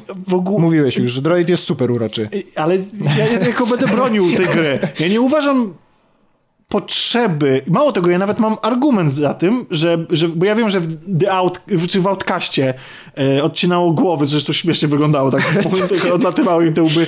Z punktu widzenia Gwiezdnych Wojen, co prawda ta gra akurat łamie kilka y, mocnych punktów takich żelaznych Gwiezdnych Wojen, ale odcięcie kończyny jest istotne, że ma bardzo. Spotkałem się z taką interpretacją i mi się to podoba. To znaczy, ja wiem, że to broń po prostu nie chciano, żeby ludzie mhm. byli ciachani przez miecz. Ale nie musiało być krwi, no bo wiadomo, że dlatego nie ma krwi w Gwiezdnych no, Wojnach, bo, bo jakby to jest od, od razu, legit. Tak, od razu. Poza Nową Nadzieją, w której jest krew. Tak, nie? bo wtedy nie zdążyło się za, za, za To była taka rasa kosmity akurat. Tak, ale chodzi o to, że właśnie chodzi o to, że ucięcie ręki w Gwiezdnych Wojnach zawsze ma znaczenie. Czekamy na ucięcie ręki Rey w ogóle. Chyba ty. Ja nie czekam. Rey jest doskonała taka, jaka jest. No, Rey... Nie, ale ja kocham e, tak, Daisy Ripley tak, w ogóle. Absolutnie. E, w każdym razie to jakby, więc dla mnie to jest ok, w sensie ja prawdę mówiąc, to odcinanie rąk byłoby takim kolejnym brutalizacją tej gry, Znaczy- a ja chyba niekoniecznie bym chciał, chciałbym, żeby, to, żeby ten mój Jedi był bardziej elegancki, zawsze, że on jest taki dobry w ogóle. To znaczy, nie, no to, to, to ja się generalnie zgadzam, że to... Nie czepiam się o to, Nie, nie, absolutnie, nie, nie, nie. w ogóle. Tak Znaczy, samo jak na przykład... Ja próbuję wystawić ocenę na A. podstawie 10 głupich pytań, A, okej. więc to jakby u- umówmy się, że to, to, to nie jest No to- obiektywna do- skala. Dobrze wiedzieć, następnym razem ja przygotuję w takim razie 10... Dobra. To jest dobry, nie, bo, bo ja się dobry- chciałem przygotować, jak, jakikolwiek wziąć udział w tej dyskusji, jako że ja nie grałem w tą grę, A, okej. to stwierdziłem, że chociaż ją ocenię. Okej, okay. To jeśli masz tam na liście, od razu uprzedzę, to, że nie można przez drzwi przeciąć się mieczem świetlnym, co w epizodzie pierwszym robią bohaterowie, to owszem, nie można. Też nie uważam, że to jest w ogóle jakikolwiek problem tej gry, ale jedna z postaci robi to na filmiku. A, czyli to jest A, A, czy robi- klasyka gier wideo. W filmiku można, Tak. w gameplayu nie można. Tak, oczywiście w ogóle y, najbardziej, y, najbardziej irytującym jest dla mnie fakt, y, że jest tutaj fragment w opowieści, gdzie inna z postaci pokonuje wrogów, na których ja muszę pok- poświęcić tam przynajmniej 30 sekund, strzałem z blastera po prostu za jednym strzałem. I sobie myślę, Mhm. Kurwa. Ja wiem, że, ele, że ja wiem, że elegancka broń na, na bardziej cywilizowane czasy. Po prostu dajcie mi blaster i ja chyba się z nich pozbędę, no. Yy, No to tutaj mam właśnie ostatnie pytanie, to jest u mnie, czy występuje syndrom Natana Drake'a? To znaczy, czy y, w przerwnikach fabularnych to jest super wesoła gie- gierka o zawadiace kosmicznym, a w trakcie gameplayu mordujesz tam, wiesz, setki osób? No jeśli, je, jeśli Liczyć szturmowców za osoby. Jeśli liczysz szturmowców za osoby, a są, bo nawet mają takie, jakich podsłuchujesz, ta słynna scena z Nowej Nadziei, Mhm. która jest powielana, że tam musisz podsłuchać jakiś dialog szturmowców, tutaj możesz podsłuchać dużo tych dialogów, no to są jednak ludzie z pewnymi obawami, e, z pewnymi marzeniami, z pewnymi dążeniami, no jakby zabijając ich zabijach istoty ludzkie, więc tak, jesteś mordercą, dlatego to zresztą o tym wspomniałem, ja bym wolał móc ich ominąć, Mhm. nie zabijać, niż spychać ich z mocą ze skarpy, bo to jest fajne. No i ułatwia mi rozgrywkę. Dobra, uroczy droid. Absolutnie tak. W ogóle 10 na 10. Dobra. Yy, czy są postaci z oryginalnej trylogii? Jakiekolwiek. Tak lub, tak lub nie, bez spoilerów. Czy to nie można bez spoilerów? Są. Okej, dobra, to tu mam mocny plus. Czy są z innych? Nie uważam, że to jest plus. Okej, dobra. Uwa- uważam, że to jest leniwe w to, w jaki sposób są i uważam, mało tego, uważam, że trochę im uwłaczają. W sensie te sceny, w których biorą udział, uważam za krzywdę dla postaci z oryginalnej trylogii. Czy są postaci z innych filmów niż oryginalna trylogia? Tak, i jest to po, na przykład pojawiający się w e, e, materiałach reklamowych, więc jakiś tam przykładowy gameplay, jakby to żaden spoiler, są Guerrera. Bardzo, Okej. bardzo fajnie go zobaczyć. Jest młodszy, chudszy. E, nie brzmi totalnie jak, niestety, jak e, Whittaker. Ej, właśnie, właśnie się zastanawiałem, czy nie wzięli Whitakera do podkładu Nie, głosu, znaczy czy- ja gram w, z Aha, no tak. bo żeby zmienić na Xboxie, to chyba trzeba zmienić system, e, czy język systemowy, już mi się nie chciało, bo ten dubbing był ok. E, Może dlatego, że postacie są trochę animowane, bardziej kreskówkowe, znaczy one są niby realistyczne, ale mają w sobie coś kreskow- kreskówkowego, więc trochę mi to przypominało skądinąd bardzo lubione, lubiane przeze mnie Gwiezdne, y, klony, y, wo, Wojny Klonów. Teraz jeszcze tak, zjeżdżanie po linie mamy. Czy moc jest tak przeszarżowana jak Van Liszt? Absolutnie nie. W ogóle Van Liszt... Y, ja ba nawet żałuję, że nie jest. Znaczy, w sensie chciałbym się... Grając w tą grę, chciałbym się poczuć takim kozakiem, jak był Starkiller. Nie jest. Moim zdaniem jest nawet słabsza niż w Outcaście. O! Gdzie mogłeś tam przyciągać po upgrade tam duże ilości wrogów. Tutaj niby też możesz, ale nie, moim zdaniem nie czuć aż takiego, takiego powera. No nie wiem, no... W, nie, nie, absolutnie. To nie jest Force Unleashed, nie. nie. Okej. Ja, ja myślałem, że to jest na plus, ale jak mówisz, że ta moc jest, jest, jest nawet mniej potężna niż w tych, w tych Jedi Knightach, No jesteś to- ograniczony chociażby faktem, wiesz, te- tej, tego paska, no, który musi się odrodzić, on się wolno odradza, chyba, że bijesz tych wrogów. No, jest to... Ja, ja się nie czułem przepotężnym Jedi. Ja, może o to chodziło, ja to rozumiem, bo to jest padawan, padawan i może w następnej części będę skurnem rozwi- rozwalającym gwiazdy, zabijającym gwiazdy, ale w tej chwili y, na pewno ten bohater którego może zabić kozioł, byle kozioł y, na byle planecie nie jest w stanie powstrzymać y, Gwiezdnego Niszczyciela przed y, zaryciem w ziemię. Okej, y, czy opowieść jest zamknięta? Czy to jest taka opowieść, że ja sobie siadam i od początku do końca... Nie, to chyba, chyba mówiłeś, że, że nie bardzo. Ciężkie pytanie, bo ten, ten konkretny wątek jest zamknięty. Nie do końca mi się podoba, w jaki sposób to się dzieje. Natomiast są śmierci, gdzie, nie gdzie ktoś spada, więc nie widzimy jak ginie i więc jest szansa, że powróci. Są, no pytanie, czy opowieść z środka Gwiezdnych Wojen może być zamknięta. No wiesz, no Rogue One był jakby totalnie zamkniętą opowieścią, nie? Y, ta gra nie, nie kończy się tak jak Rogue One. W sensie Okej. takim... No dobra, no ale Dobra, to, to, inaczej. wiesz... Moim zdaniem jest to przygotowanie pod przyszłe przygody tych bohaterów. Tak? Okej, dobra, ale nie jest to powiedzmy pierwsza część trylogii. To nie jest Władca Pierścieni, że kończy ci się w jednej trzeciej Nie, całej nie, opowieści, nie, nie, nie, nie, wręcz się kończy tak, że no, nie chcę spoilować. Okej, no dobra, ale- ale, ale myślę, że można ją potraktować jako osobną opowieść. Dobra. Tak.